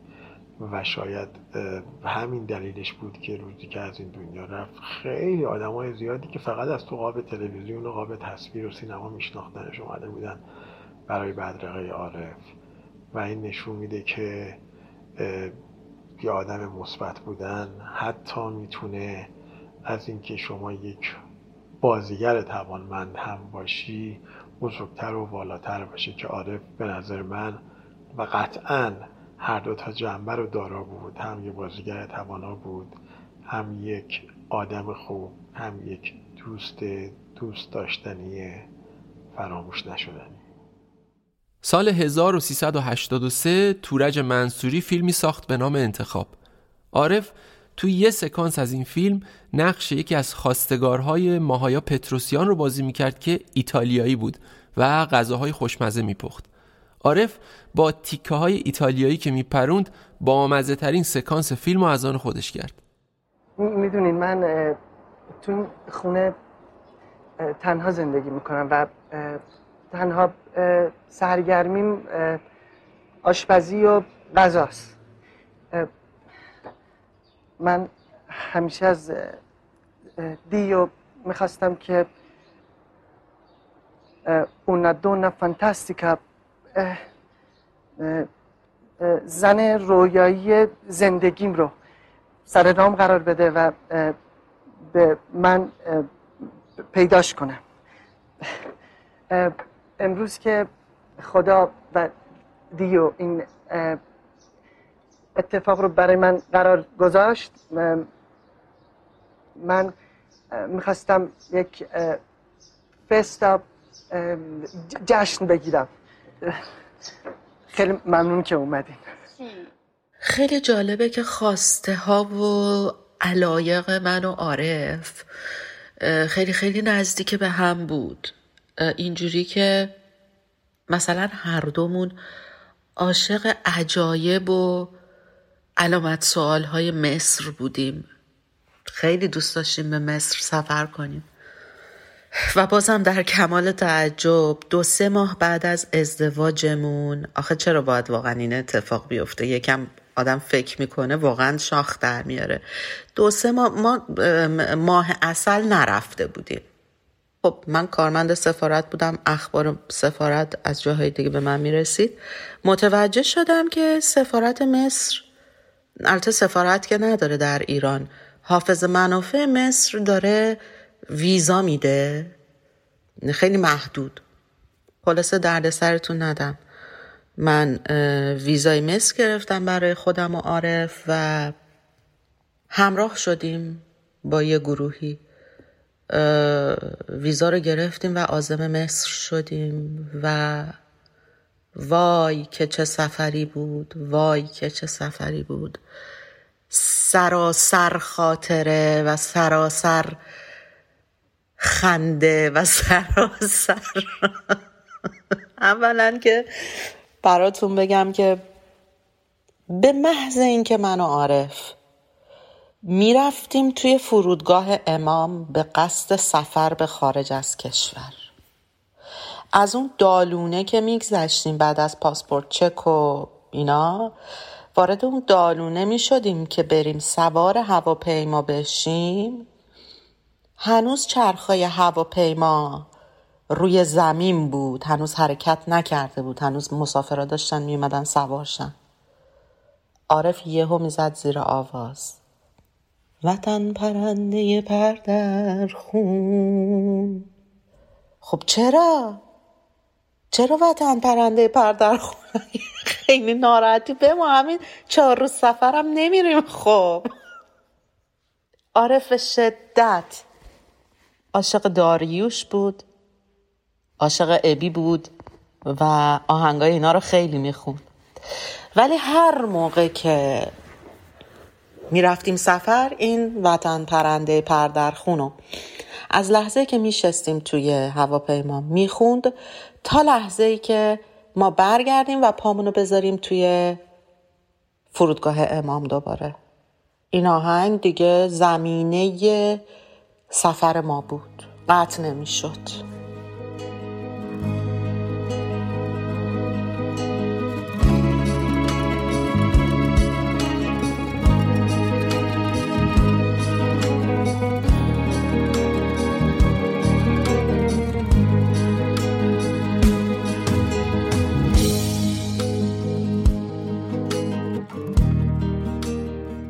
سراسر جوک بود. عارف من یادم بهش فر... زبان فرانسه درس می‌دادم. و خیلی براش سخت بود. عارف به شدت بی استعداد بود توی زبان یاد گرفتن. خب انگلیسی هم که بلد نبود اصلا. فرانسه که بهش یاد می‌دادم یادم زمستونم بود برف میومد یهو برگشت پنجره رو نگاه کرد. بعد یهو برگشت گفت وسط درس. خانم برف میاد. خانم خالمون اومده دنبالمون می‌تونیم بریم خونه دیگه؟ من دیگه وسط درس و اینا دیگه زدم زیر خنده گفتم اصلا هیچ کس نمی‌تونه. هیچ بالغی نمی‌تونه به این قشنگی از زیر درس در بره و بگه خسته شدم. دست از سرم بردار. و دیگه اصلا بهش درس ندادم هرگز. و جالبه مصر که رفته بودیم خب عارف حتی انگلیسی هم بلد نبود. ولی با همه حرف می‌زد. با زبان اشاره با زبان بدن. من یا رسیدم یه جایی دیدم داره آره با همه حرف می‌زنه و با یه آقایی هم وایستاده بود داشت مثلا با اون صحبت می‌کرد و و عارف هم می‌فهمید که اون چی میگه. به من برگشت گفتش که آره این آقا خانومش بلژیکیه و ایرانم اومدن. گفتم او باری که اینا رو خودش بهت گفت؟ گفت آره. گفتم تو کجا فهمیدی؟ گفت بابا کردی ما می‌فهمیم. و گفتم تو چجوری براش گفتی که چجوری؟ گفت با چیز دیگه پانتومین براش بازی کرده بود. اشاره و ایما بهش گفته بود که ما اصلا از کجا اومدیم چجوری اومدیم سوار کشتی شدیم نمی‌دونم اومدیم اینجوری. خیلی بامزه بود. چهار شب چهار شبانه روز ما تو کشتی بودیم توی کروز بودیم. توی اون کروز از safe box توی اتاق ما دزدی شد. و خب چون من کارمند سفارت بودم و به یه سری از قوانین سفارتی و کنسولی و اینا وارد بودم فقط هم از ما دزدی نشده بود از همه ایرونیایی که توی اون کروز بودن دزدی شده بود. وقتی که متوجه شدیم و همه به هم گفتیم و اینا اینا منو به عنوان نماینده انتخاب کردن که که تو هم انگلیسیت خوبه و هم با این قوانین آشنا هستی. بیا برو با مدیریت کروز تو صحبت کن. و من رفتم با مدیریت کروز حالا همه هم وایستادن عارفم پشت سر من وایستاده ما وایستادیم که صحبت بکنیم و اینا. اولش آروم من داشتم صحبت می‌کردم. بعد دیدم نه مدیریت کروز انگار که نمی‌خواد زیر بار بره که یه همچین دزدی اتفاق افتاده. فهمیدم که شستم خبردار شد که نه این اه، چیزه همدست خودش. مخصوصا هم از هر اتاقی مثلا تیکه تیکه برداشته بودن که کسی متوجه نشه. ولی خب ما متوجه شده بودیم. آقا دعوا به جایی رسید که من وایستاده بودم. حالا به زبان انگلیسی دارم با این آقا دعوا می‌کنم و دارم تهدیدش می‌کنم. میگم ما هیچ کدوممون از این کشتی پیاده نمیشیم. بگید نماینده ما از سفارت ایران در قاهره پاشه بیاد اینجا به مشکل ما چیز کنه ورود کنه. ما هم از اینجا پیاده نمیشیم. هر جریمه ای هم به ما تعلق بگیره شما باید پرداخت کنید. همه این جماعت از جمله عارف که پشت سرم وایستاده و ساکت. خب هیچ نمیفهمیدن من چی میگم نمیفهمیدن اون چی میگه. این وسط هم هی عارف از من می‌پرسید چی میگه؟ می‌گفتم هیچی مثلا این داره میگه این. بهم گفت تو چی گفتی؟ میگم گفتم گفت چرا داد می‌زنی؟ برای اینکه داره میگه این. وسط دعوا هم باید ترجمه می‌کردم هم باید دعوا می‌کردم. بعد که دیگه دعوا تموم شد اومدیم این طرف. یه چند نفری دور هم جمع شده بودیم و اینا که داشتم داستان رو تعریف می‌کردم. عارف برگشت گفت واقعا اولین باره که توی یک دعوا به عنوان یک کرد توی یک دعوا کنار وایستادم و فقط تماشا کردم. هیچ کاری نکردم. تو زندگیش اولین بار بود که وسط یه دعوا هیچ کاری نکرده فقط وایستاده تماشا کرده. خیلی بامزه از همه چیز می‌تونست جوک بسازه. سال 1384 ابراهیم وحیدزاده فیلم شام عروسی رو می‌سازه که نقشای اولش رو امین حیایی و نیکی کریمی بازی می‌کردن. نقش عارف توی این فیلم دستیار محمد رضا هدایتیه که مجالس عروسی برگزار می‌کنه. هدایتی توی این فیلم با زبون عجیبی حرف می‌زنه که آمیخته ای از یه زبون محلی ایرانی و کمی ایتالیاییه. یه زبون مندرآوردی که بسیارم بامزه است. دستیارش یعنی عارف. وظیفه داره که حرفای رئیسش رو برای دیگران ترجمه کنه. اینجا هم مثل فیلم انتخاب عارف ادای کسایی رو در میاره که زبون خارجی بلدن. الهام همسر عارف همین دقایقی پیش برامون تعریف کرد که عارف خیلی دوست داشت یه زبون خارجی یاد بگیره. به این شکل صحبت کردن به زبون ایتالیایی توی دو تا از فیلمایی که بازی کرد یه ارجاع فرامتنی به همین موضوع می‌تونه باشه. اینکه عارف علاقش به یادگیری زبان و با بازی توی شخصیت هایی که زبون خارجی بلدن جبران کرد. ماشین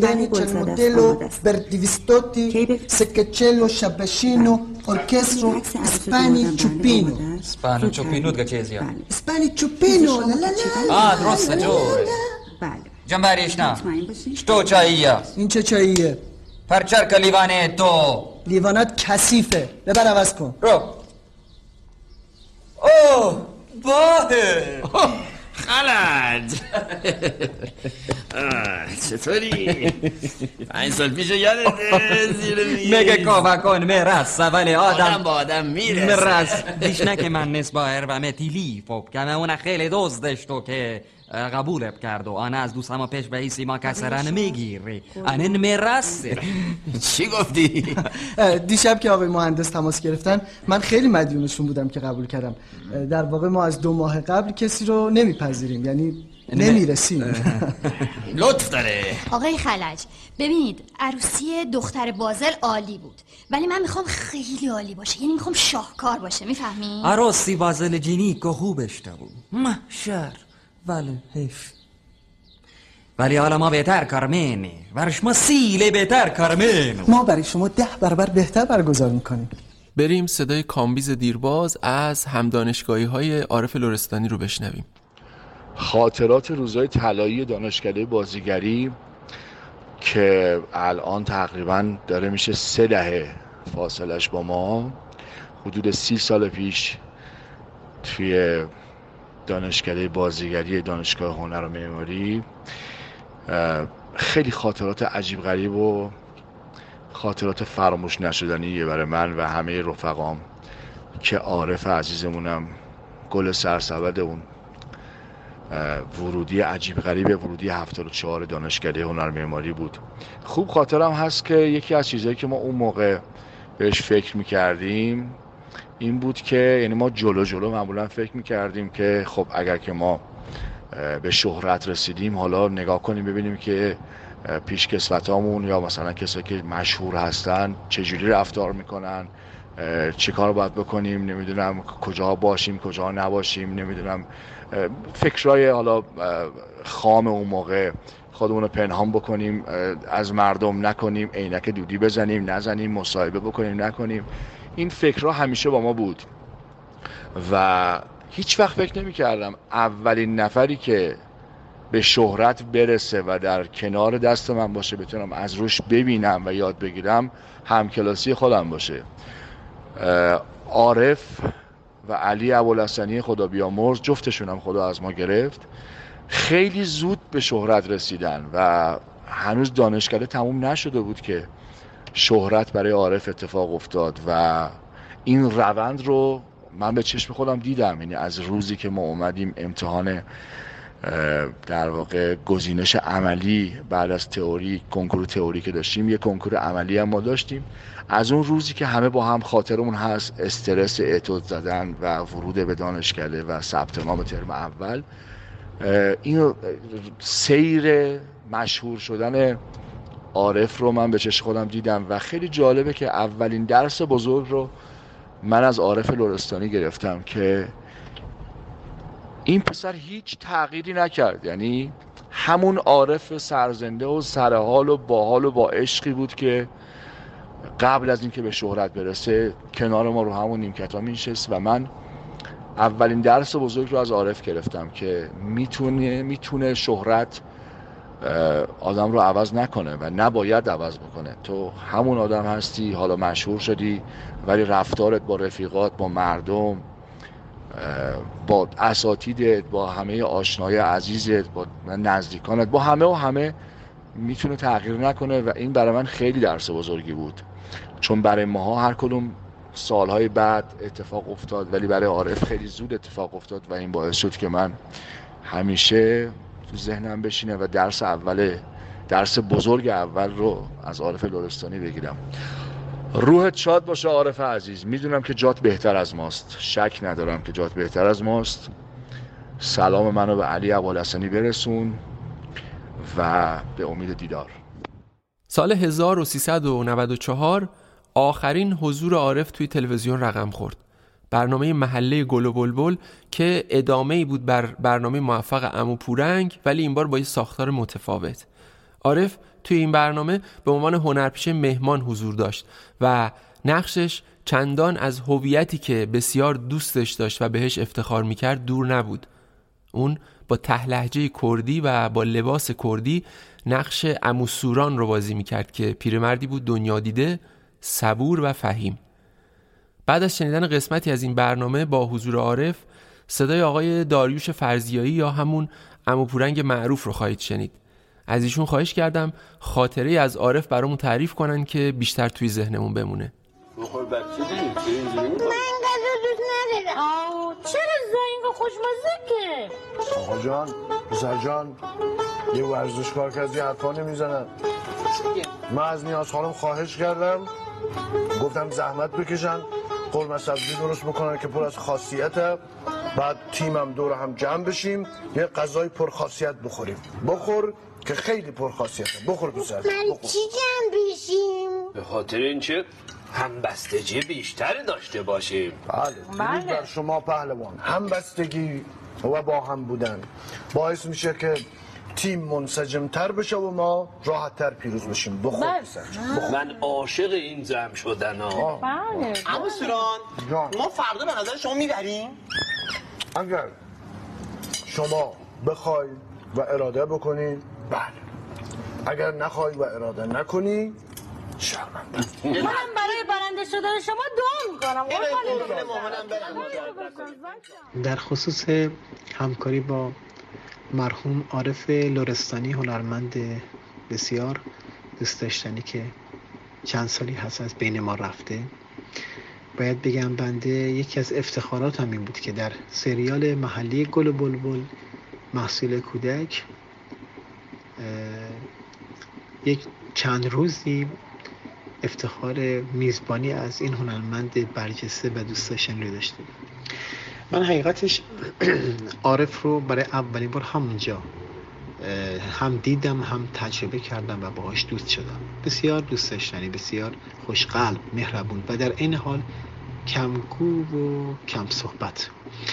روی کارش خیلی حساس بود و خیلی خوشم میمد وقتی متن رو می‌گرفت در خلوت خیلی جدی متن رو هم می‌خوند و هم تمرین می‌کرد و اون شخصیت رو تو ذهنش پرداخته می‌کرد و, سعی می‌کرد که تجسم کنه و بخواد جلو دوربین بیارش. مهمترین چیزی که ازش یاد گرفتم جدی گرفتن بازی جلوی دوربین. حتی اگر تندش خیلی بالا بوده باشه و کنترل خنده. و مهمترین چیزی که ازش یاد گرفتم این که اینقدر این آدم خاکی بود که آدم از معاشرت با اون لذت می برد افتاده و خاکی. و در عین حال انرژی مثبت. ولی یه مطلبی که همیشه ذهن من رو به نوعی مشغول می‌کرد. یک اه، نگاهی توی غم عارف توی چشمای عارف من همیشه می‌دیدم. یک غمی تو نگاهش بود که من احساس می‌کنم که نمی‌دونم حسم به من می‌گفت. یه چیزی در درون عارف یه جورایی اونو غم زده می‌کنه و وجود داره. حالا من خود غم رو نمی‌دونم ولی وجود بوده وجود داشتنش مطمئنم عارف خیلی بزرگ بود خیلی دوست داشتنی بود روح بزرگی داشت. خیلی افتاده بود. و روزی که من با ایشون جلوی دوربین چند تا سکانس داشتم اصلا فراموش کرده بود که مثلا اونجا کار کودکه یا بچه ها اولین بار باهاش برخورد دارن. اینقدر صمیمی با ما برخورد می‌کرد و اینقدر راحت جلوی دوربین ما قرار گرفت. من لذت بردم. نه احساس غریبی می‌کرد نه چیزی. و این باعث شد که ما هم یه نه احساس آشنایی شاید بگم مثلا صد ساله داشته باشیم. اینقدر راحت بودم. و این برمیگرده به نوع برخورد و که ایشون گرفته بود.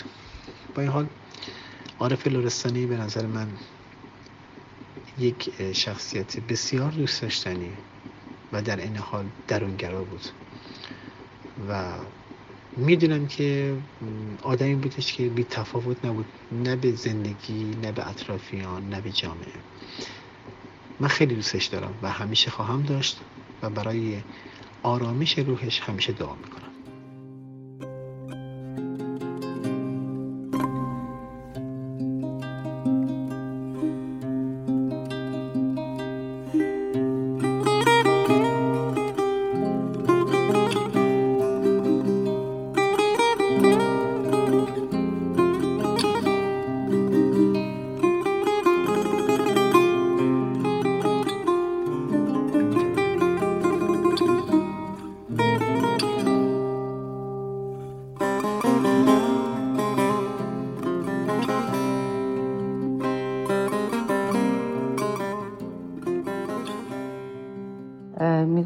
تا 18 سالگی هیچ وقت با یعنی بدون لحجه کرمانشاهی صحبت نکرده بوده.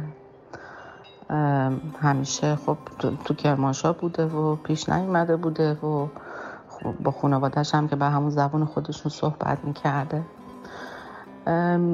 توی دانشگاه با علی ابوالحسنی روانش شاد روحش شاد آشنا میشه. خب همشهری هم بودن دوستم بودن. و می‌گفت یه بار داشتم با علی ابوالحسنی از دانشگاه برمیگشتم توی اتوبوس. گفت همجوری که داشتیم با هم در مورد تئاتر و اینا صحبت می‌کردیم می‌گفت دیدم علی ابوالحسنی هاج و واج وایستاده داره به من نگاه می‌کنه توی اتوبوس. میگه یهو برگشت به من گفت عارف. میگه من یه فکر کردم چه چه اتفاقی افتاد گفتم ها چیه؟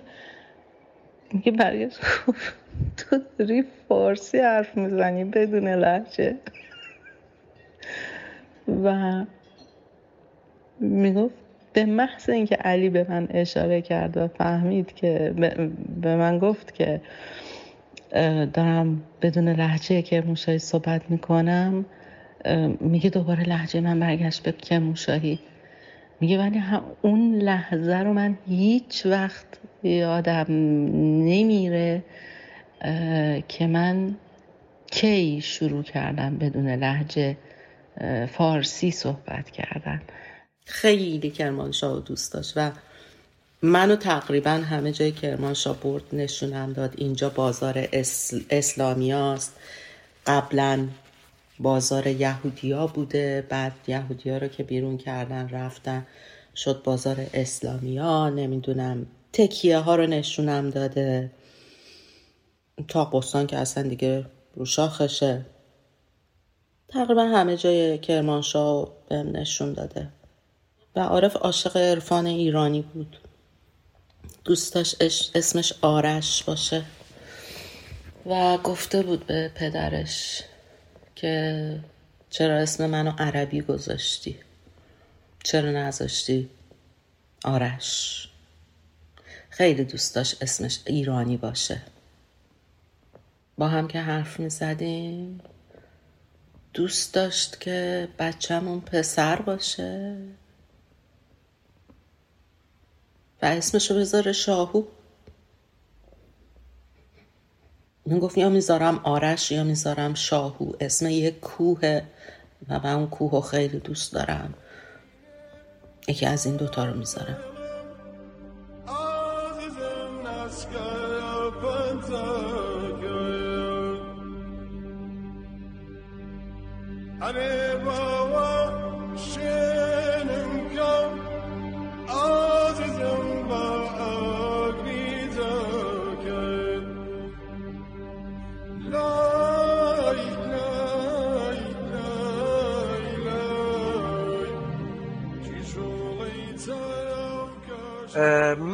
دوست دارم اگه بچه داشته باشم اولا هیچ چیش به من نره و کاملا شبیه مادرش بشه واقعا جدی میگم.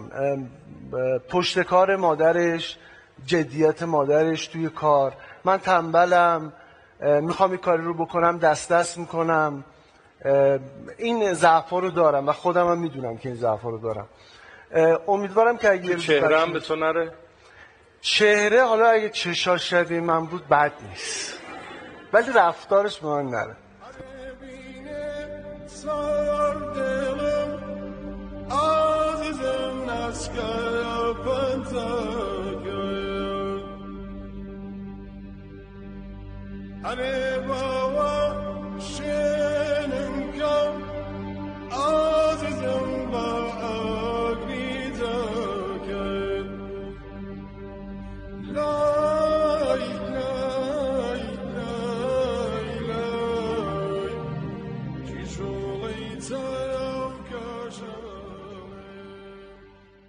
آخرین فیلم سینمایی که عارف توش بازی کرد و به عبارت صحیحتر آخرین جایی که عارف جلو دوربین دیده شد و در واقع آخرین یادگاریش برای ما نه سال بعد از شام عروسی اسمش بود ته خط به کارگردانی منوچهر هادی سال 93 عارف تو این فیلم نقش پلیسی رو بازی می‌کنه که درگیر ماجرای دزدی از یه بانک میشه.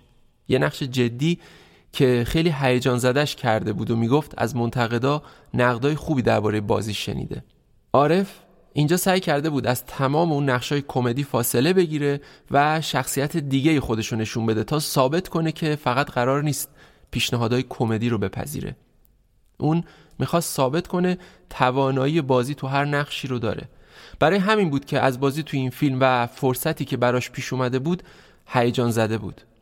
اما هیچ کس نمی‌تونست حدس بزنه. سه سال بعد عارف دیگه بین ما نخواهد بود. هیچ کس نمی‌تونست پیش بینی کنه. اینجا ته خط زندگی عارف لورستانیه این سارق رو که می‌بینی معین راشده که من می‌دونم خیلی خوب اونو می‌شناسی اینجا می‌خواد بیاد سوار این ماشین بشه که تردید می‌کنه. چرا؟ چون که خیلی باهوشه. بعدش هم رفتن رو انتخاب می‌کنه. این چه ربطی به من داره؟ اسمت ناصر. فامیلیتم خاکپور. ببین من اسما خیلی خوب یادم میمونه. اسم تو جز متهمین پرونده فرهاد انوسری بوده. البته اون سری انقدر خوششانس بودی که قصر در رفتی. ولی بعید می‌دونم این سری انقدر خوششانس باشی که بذارن بری. صدایی که در ادامه میشنوید صدای آقای فرشاد سلطانیه. خودشون خیلی روون و جذاب تعریف کردن که دوستیش با عارف از کجا شروع شد و به چه مسیری افتاد. رفاقت من و عارف برمیگرده به 25 سال پیش در سال 1377 در آن روزگاران من در خانه مادری و پدریم در کرمانشاه زندگی می کردم و دوران سربازی رو در دفتر فنی استانداری کرمانشاه می گذروندم. قبل از اون تاریخ من اسم عارف رو از دوستان مشترک شنیده بودم ولی هنوز عارف رو از نزدیک ندیده بودم خب عارف در سال 77 با بازی در مجموعه جنگ 77 آقای مدیری به عنوان یه بازیگر تلویزیونی و یه بازیگر ملی در بین مردم شناخته شده بود و ما اسمش رو بیشتر میشنیدیم در یکی از روزهای آخر پاییز 1377 بود که یکی از دوستانم به نام مهندس محمدی که از همکاران من در استانداری بود با من تماس گرفت و گفت عارف لورستانی و علی ابوالحسنی اومدن کرموشا و الان خونه من هستم و اگر دوست داری بیا پیش ما. طبعا منم استقبال کردم و رفتم اونجا و برای اولین بار زنده یاد عارف و زنده یاد علی ابوالحسنی رو دیدم و با هم آشنا شدیم. ما در دوره لیسانس رشته مهندسی عمران. سه تا رفیق بودیم که تقریبا یار دبستانی شده بودیم و شب و روز با هم بودیم من و کاوه و شاهو. البته حلقه دوستان نزدیک ما خیلی بیشتر از اینها بود ولی ما سه نفر هسته مرکزی اون رفاقت ها بودیم و شانسی که ما آوردیم این بود که وقتی ما سه نفر برای ادامه تحصیل و زندگی و کار به تهران اومدیم شاهو یکی از مستنفر با عارف عزیز همخونه شدن و در بلوار دریای سادت آباد خونه گرفتن و سالهای زیادی با هم همخونه بودن. در نتیجه این اتفاق ما شبها و روزهای زیادی رو با عارف بودیم و تقریبا هفته چند شبانه روز با هم بودیم. یعنی به غیر زمان کار زمان فراغت تقریبا با هم بودیم. و این موجب شد که رفاقت ما عمق زیادی پیدا بکنه و عارف عزیز خوشمشرب بود و تقریبا رفاقت با اون واقعا خوشایند بود. یکی از صفات عارف عزیز که خیلی بارز بود و شاید دوستان نزدیکش فقط اینو می‌دونستن مناعت طبع بلندش بود.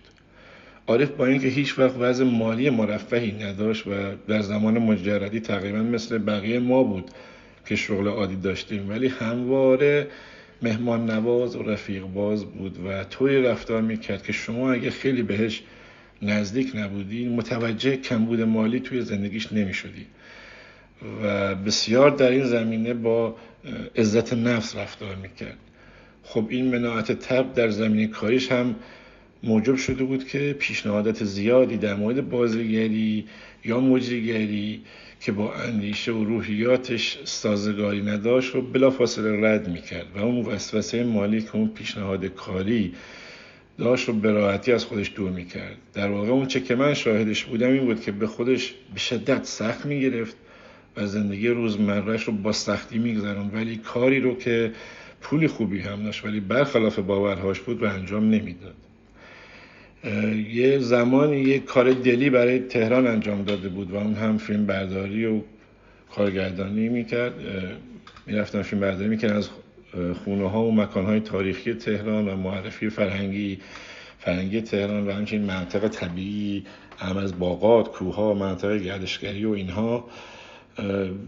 که پس از اینکه کار تموم شد رفت پیش مسئولین مسئولین شهرداری و حکومتی برای تکثیر و توضیح این سیدی از اونها کمک بگیره و اسپانسر این طرح بشن. ولی نتیجه نگرفت و اون کار حمایت نشد و برگشت سرمایه رخ نداد. البته عارف می‌خواست پولی که از فروش این کار به دست میاد رو دستمایه یک کار بزرگتر برای شهر, شهر کرمانشاه بکنه و با تجربه هم که در اون کار به دست آورده بود دلش می‌خواست یک کار ارزشمندتر و حرفیتر برای شناساندن شهر کرمانشاه و فرهنگ کرمانشاه انجام بده. همونطور که همه می‌دونن عارف در رفاقت کم نمیذاشت. یه خاطر در این مورد بخوام بگم این بود که یه روزی می‌خواستم برای معمولیت کاری برم جنوب و بلیت هواپیما گیرم نمیومد. به عارف گفتم باید برم محشر و بلیتم گیرم نمیاد. عارف با اینکه تو این زمینه ها خجالتی بود و معمولا از اون در واقع فرصتی داشت استفاده نمی کرد ولی گفت من باید میام که بریم فرودگاه پای پرواز. به اون متصدی دفتر فروش اون شرکت هواپیمایی برات رو میندازم. ببینیم چی میشه. ما رفتیم فرودگاه و رسیدیم باجه فروش و سلام و حال احوال کردیم. ولی متصدی فروش سرش رو هم بلند نکرد. بعد آره خودش رو معرفی کرد و گفت که من عارف لورستانی هستم ولی ظاهرا ایشون خیلی علاقه به سینما و تلویزیون و اینها نداشت و عارف رو یا نشناخته براش مهم نبود. برها گفت من فلانی هم توی حتی توی فلان برنامه های مدیری شبها که داره پخش میشه بازی می‌کنم و دوستم باید بره مأموریت کاری و لطف کنید یه بلیت براش صادر کنید. ولی ایشان وقی نگذاشت واقعا و به ما بلیت نداد و ما بدون نتیجه برگشتیم و عارف ناراحت شد که نتونسته کاری برام انجام بده. این داستان گذشت تا اینکه هفته بعدش با ماشین عارف رفتیم کرمانشاه نزدیکای ساوه بود. گفتم وایسا کم انار ساوه بخریم و هوام تاریک بود. عارف وایستاد و پیاده نشد. یه جوانی بود که جز فروشنده های اون دکه های انار فروشی بود. توی اون تاریکی شب از فاصله شاید ده متری از ماشین عارف رو شناخت و اومد نزدیک ماشین عارف حال و احوال کرد و اظهار محبت کرد و گفت با من عکس بنداز و امضا گرفت و خلاصه تموم شد. من که سوار شدم گفت ببین تو بعد شانس بود یا روز که نتونستم برات بلیت بگیرم. اینجا نصف شبی تو این بیابون تو اون تاریکی با اون فاصله ایشون منو شناخت پس مشکل از معروف بودن من نیست مشکل از بخت و اقبال توه. کلی خندیدیم. عارف با الهام خیلی راحت بود. روزگار خوب و خوشی رو با هم تجربه کرده و من شخصا از این موضوع خوشحالم که سالهای واپسین واپسین زندگی عارف جان لحظات خوش و زیبایی زیادی داشته.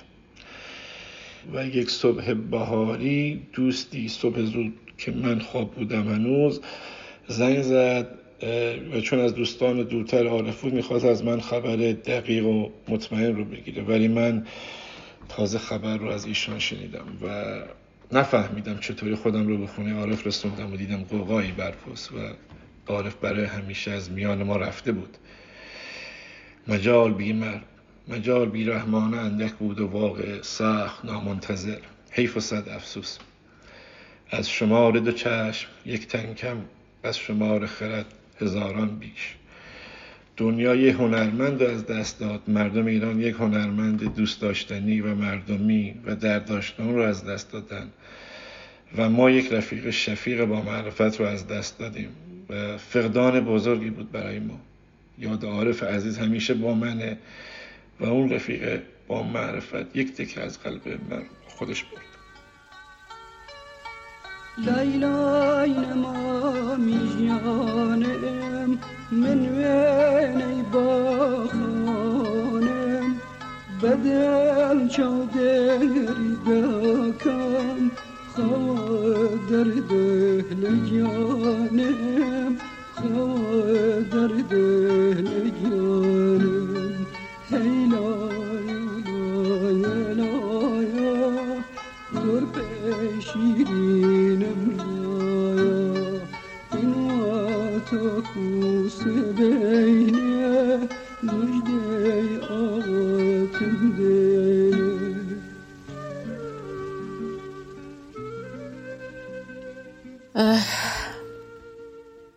عارف یه مجموعی ساخته بود به اسم تهرانیکا. و خیلی براش زحمت کشیده بود. شاید یه چیزی حدود سه سال فقط تحقیق کرده بود. دنبال مجوز رفته بود. همه جای تهران رو گشته بود. خیلی ها رو رفته بود دیده بود با خیلی ها صحبت کرده بود. ولی متاسفانه اون سمری که خودش دلش می‌خواست نداشت. و این مجموعه بی نظیره و من خیلی ناراحتم که اون انتظاری که خودش داشت اصلا برآورده نشد از این مجموعه. عارف می‌گفت دلم می‌خواد برم یه بار کنسرت داریوش و ما برنامه داشتیم که توی تابستون همون سال نحس 96 بریم کنسرت داریوش توی اروپا. و با من یه بار اتمام حجت کرد گفت الهام لطفا هر موقع که خواستیم بریم کنسرت داریوش اگه که قرار شد بریم پشت صحنه و باهاش از نزدیک روبرو بشیم. تو اولش همراه من نیا. من گفتم واقعا؟ چرا نه؟ اولش یه خورده جا خوردم. نمی‌خواستم بر من باز کنه قصه رو که چیه. الان می‌فهمم که دوست نداشت برای من بگه که چرا. ولی خب می‌فهمید که من ناراحت میشم اگه نگه. گفت من داریوشو واقعا خیلی دوست دارم. از بچگی دوستش داشتم. یادمه که پول تو جیبیامو جمع می‌کردم و می‌رفتم عکسای داریوشو میخریدم. پستراشو میخریدم. و خیلی هم قشنگ تقلید صدای داریوشو می‌کرد. خیلی قشنگ آهنگای داریوش و عین خود داریوش تقلید صدام کرد می‌خوند. گفت من آرزون بوده همیشه داریوش از نزدیک ببینم. برای همین ببینمش می‌دونم که گریه می‌کنم. نمی‌خوام تو گریه منو ببینی. یک رو بیست دقیقه به من فرصت بده من گریهامو بکنم بعد تو بیا. من و عارف در کنار هم خیلی از آرزوهامون رسیدیم با هم دیگه. فکر می‌کنم این تنها آرزویی بود که عارف داشت و بهش نرسید. و من بابتش خیلی حسرت دارم.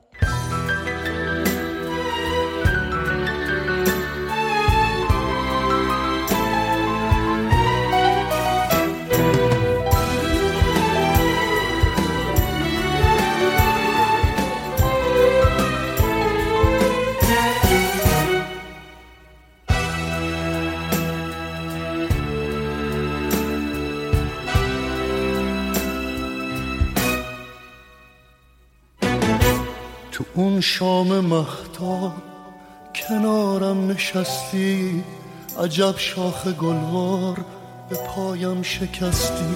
قلم زد نگاهت به نقشا فرینی که صورتگری را نبود این چنینی. پریزاد عشق و محاسا کشیدی خدا را به شور تماشا کشیدی.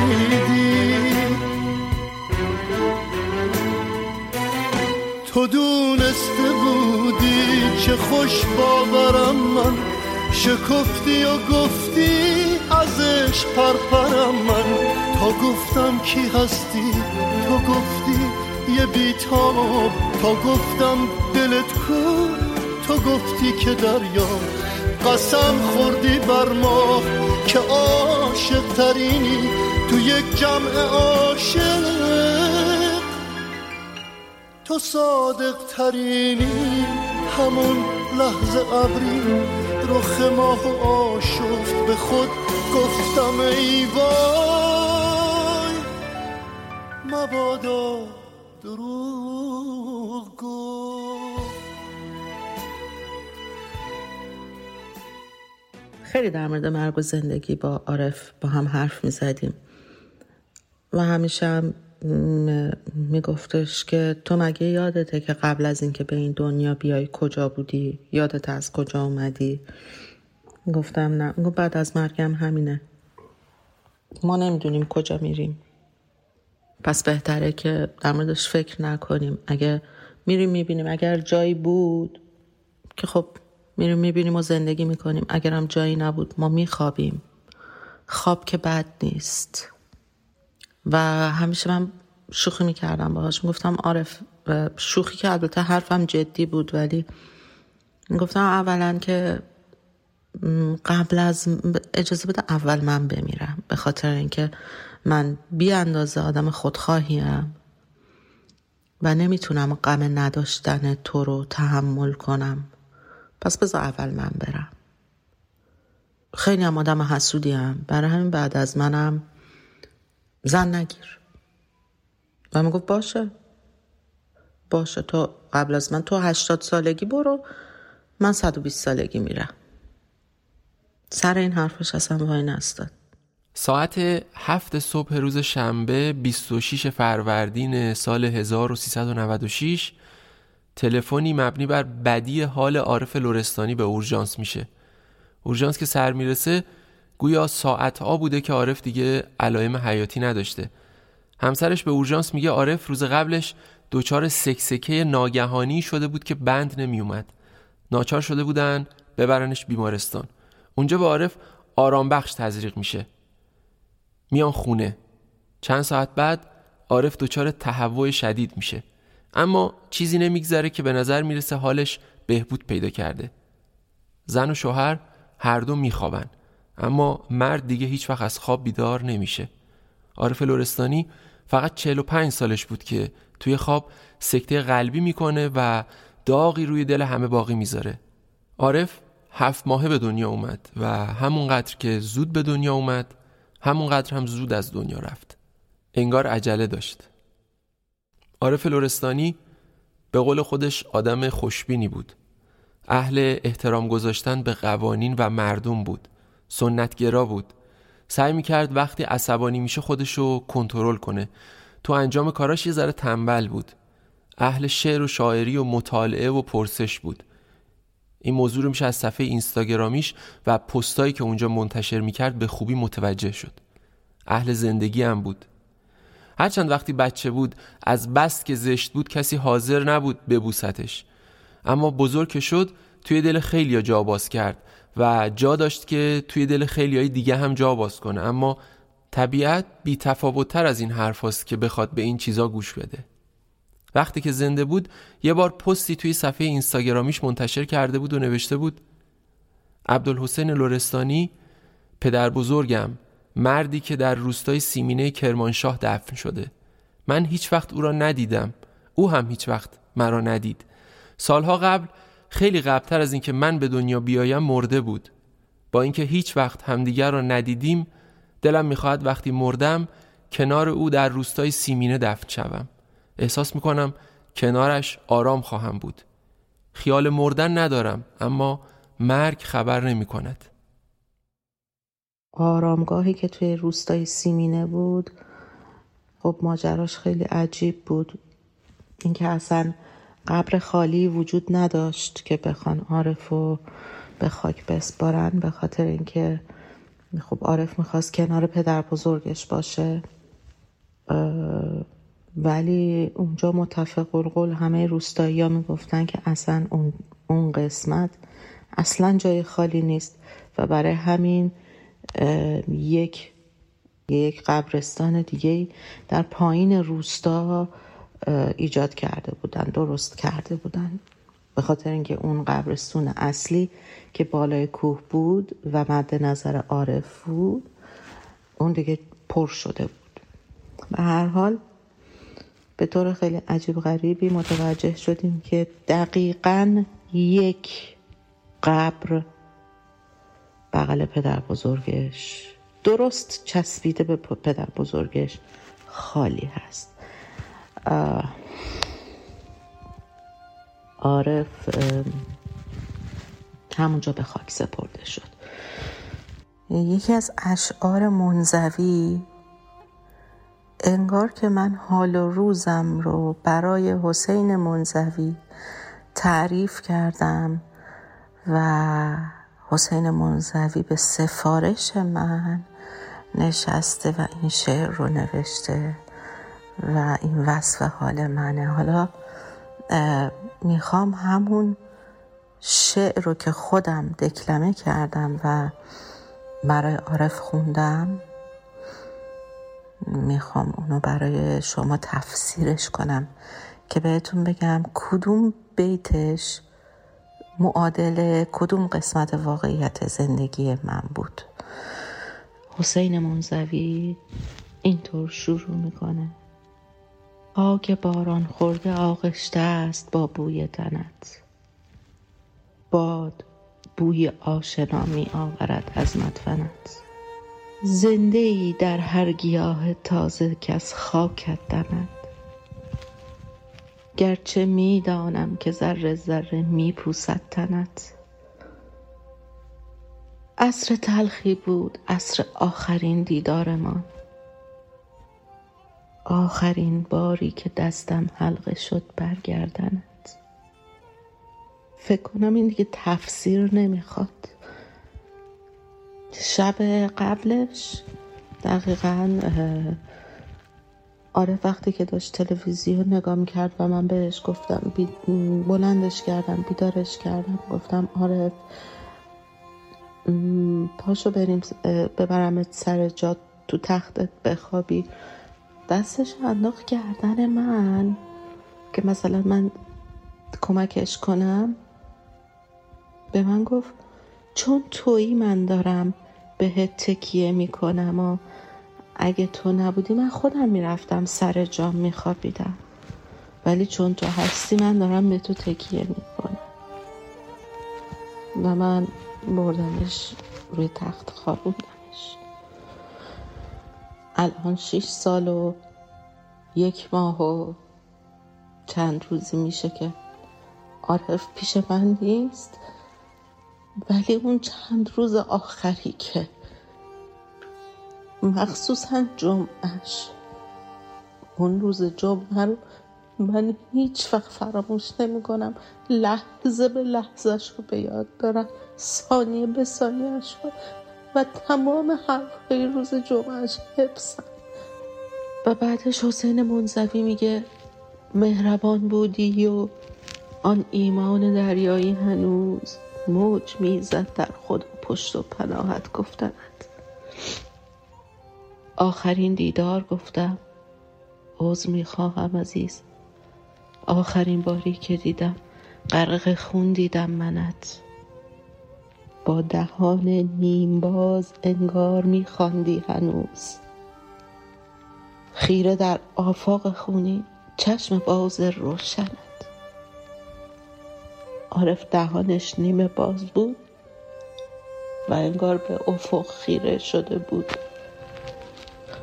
چشماش بسته بود چون توی خواب این اتفاق برش افتاد. ولی اگر که از زاویه بالا سرش می ایستادین و نگاش می‌کردین انگار که به افق خیره شده. و حسین منزوی ادامه میده میگه صبح بود. اما هوا دلگیر و بغزالود بود. آسمان گویی سیاه پوشیده بود. از مردنش بله.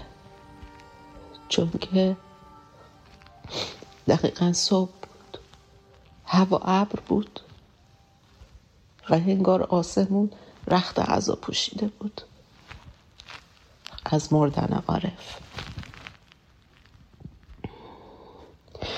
گل به سوگت جامعه جان تا به دامان میترید باد در مرگ تو میزارید و می‌زد شیونت هر کوچ کوچ بی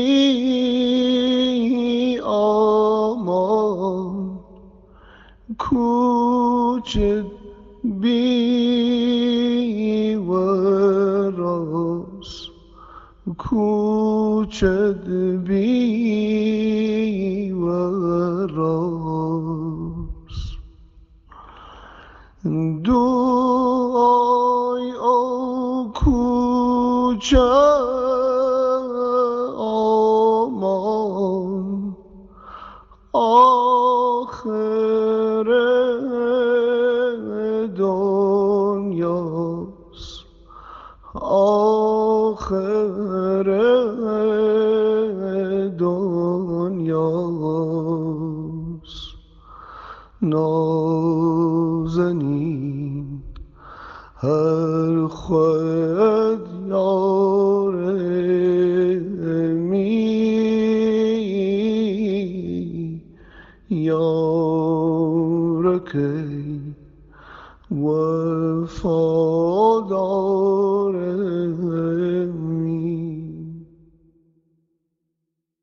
ممنون که به پادکست شماره 13 صدای خیال گوش دادین.